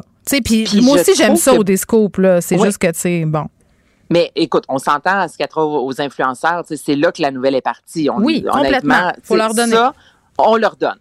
Euh, là, j'ai un malaise. Moi, en fin de semaine, là, Geneviève, là, j'étais assise chez nous, assise avec Albert, je bois un café, puis je, je regardais justement toutes les fameuses stories sur ce, ce loup-là, Leclerc. Sur le Leclerc, oui. Puis, c'est- même plus Lou Leclerc, tu comprends? J'ai vraiment, je trouve qu'il y a une différence à maner. Dénoncer, c'est quelque chose. Ouais. Euh, S'acharner, Mais quand ça vire au freak show. euh, Quand ça vire, ouais. puis c'est ça mon malaise. Autant d'une Alicia Moffett, on, quand, Ben, on les influenceurs suivait, aussi, là, peu importe ce qu'ils ont fait, là, c'était mal qu'est-ce qu'ils ont fait, ces gens-là. Ça manquait de jugement, euh, c'était pas respectueux, mais quand c'est rendu les menaces de mort, puis va te suicider, puis c'est Lou trop. Leclerc, en fin de semaine, tu dénonces, c'est bon. Deux, trois publications pour dire que cette personne-là a eu tort, c'est bon. Mais après ça, des professionnels qui vont prendre ça en charge, on passe à un autre appel. Mais là, là, on republiait et republiait des dires d'un ci, d'un ça qui détruisait. Ben, c'est là où- C'est là que ça vient. Je, parlais, je parlais tantôt avec euh, avec Raymond à LCN de capture d'écran de jeunes filles qui disaient ben tu sais moi j'ai j'ai eu des communications avec cet homme-là puis ça a vraiment euh, eu des effets sur mes troubles alimentaires voire même ça en a déclenché. Je veux dire tout ça c'est pas vérifié. On, on sait pas si c'est vrai. Moi je les crois ces, ces filles-là là. Mhm. je vois pas euh, sous quel prétexte peut-être tu vas inventer ça mais en même temps c'est clair qu'au travers il y a des gens qui qui bon peut-être sont mal intentionnés. C'est c'est là où tu sais c'est c'est ce que je déplore un peu c'est que ces sites-là euh, deviennent des sources d'information. Je le répète, il n'y a pas de processus de vérification, de code Non. de déontologie journalistique. Euh, c'est des sites à potins. Donc, tu sais, il faut prendre ça pour ce que c'est, là. Quand c'est rendu qu'on va là-dessus s'informer, je veux dire, je sais pas, là. Je, aller aussi ailleurs, là. C'est ça. Tu sais, puis moi, j'aime toujours lire les commentaires. Mais est-ce en- qu'ils modèrent? Est-ce est-ce qu'ils modèrent ces gens-là? Parce que moi, je suis pas assez ça quand, quand ça dérape, parce que tu dis, ils publient des affaires. Euh, je, je sais je, je- Je sais pas à quel point euh, le- on modère honnêtement. Puis les, dans les commentaires, il y a quelqu'un qui a répondu disant j'ai l'impression ici, même si oui c'est pertinent, qu'on essaie toujours de détruire la vie des gens. tu sais. Puis là j'ai Ben, lu ça, puis je me disais c'est vrai que non, mais il y a eu Alicia Moffett. Mais il faut, faut, faut y qu'ils eu soient conscients de leur pouvoir. C'est ça Exactement. aussi. Puis là, j'ai l'impression que là, c'est un loup Leclerc jusqu'à ce que euh, quelqu'un d'autre fasse quelque chose. Puis là, on va se pitcher sur quelqu'un non, mais d'autre. c'est ça, c'est le tribunal mon- populaire. euh, Ouais, Isabelle Haché. Isabelle Haché a publié un très bon texte, euh, je sais que c'est chez le concurrent, mais je le dis quand même, dans la presse sur les dérives du tribunal populaire, là, donnait deux cas qui se passent à l'UQAM, euh, des jeunes là, qui ont été visés par des allégations d'inconduite sexuelle. Et c'est vraiment les dérives du tribunal populaire, les écueils, parce qu'il y en a. tu sais. Puis moi, je suis pas en train de dire qu'il faut pas dénoncer des situations problématiques et je comprends pourquoi certaines victimes ont cette impulsion-là, mais il faut rendre compte à un moment donné que ça donne parfois lieu à des mouvements d'une grande violence. Puis Ben, sur Odescope, on le voit. Il y a quelqu'un qui va se suicider un moment donné, Anaïs. Pour vrai, moi, j'ai peur de ça. Il y a quelqu'un qui sera pas capable de passer au travers cette vague de haine-là et qui Ben, va été, décider euh, que c'est- c'est arrivé, terminé. ça, il y a pas longtemps, euh, Geneviève, en, en Europe, d'ailleurs. Ah oui, oui, oui. Où il y a des sorti, anciens euh, concurrents de télé-réalité là, à qui c'est arrivé.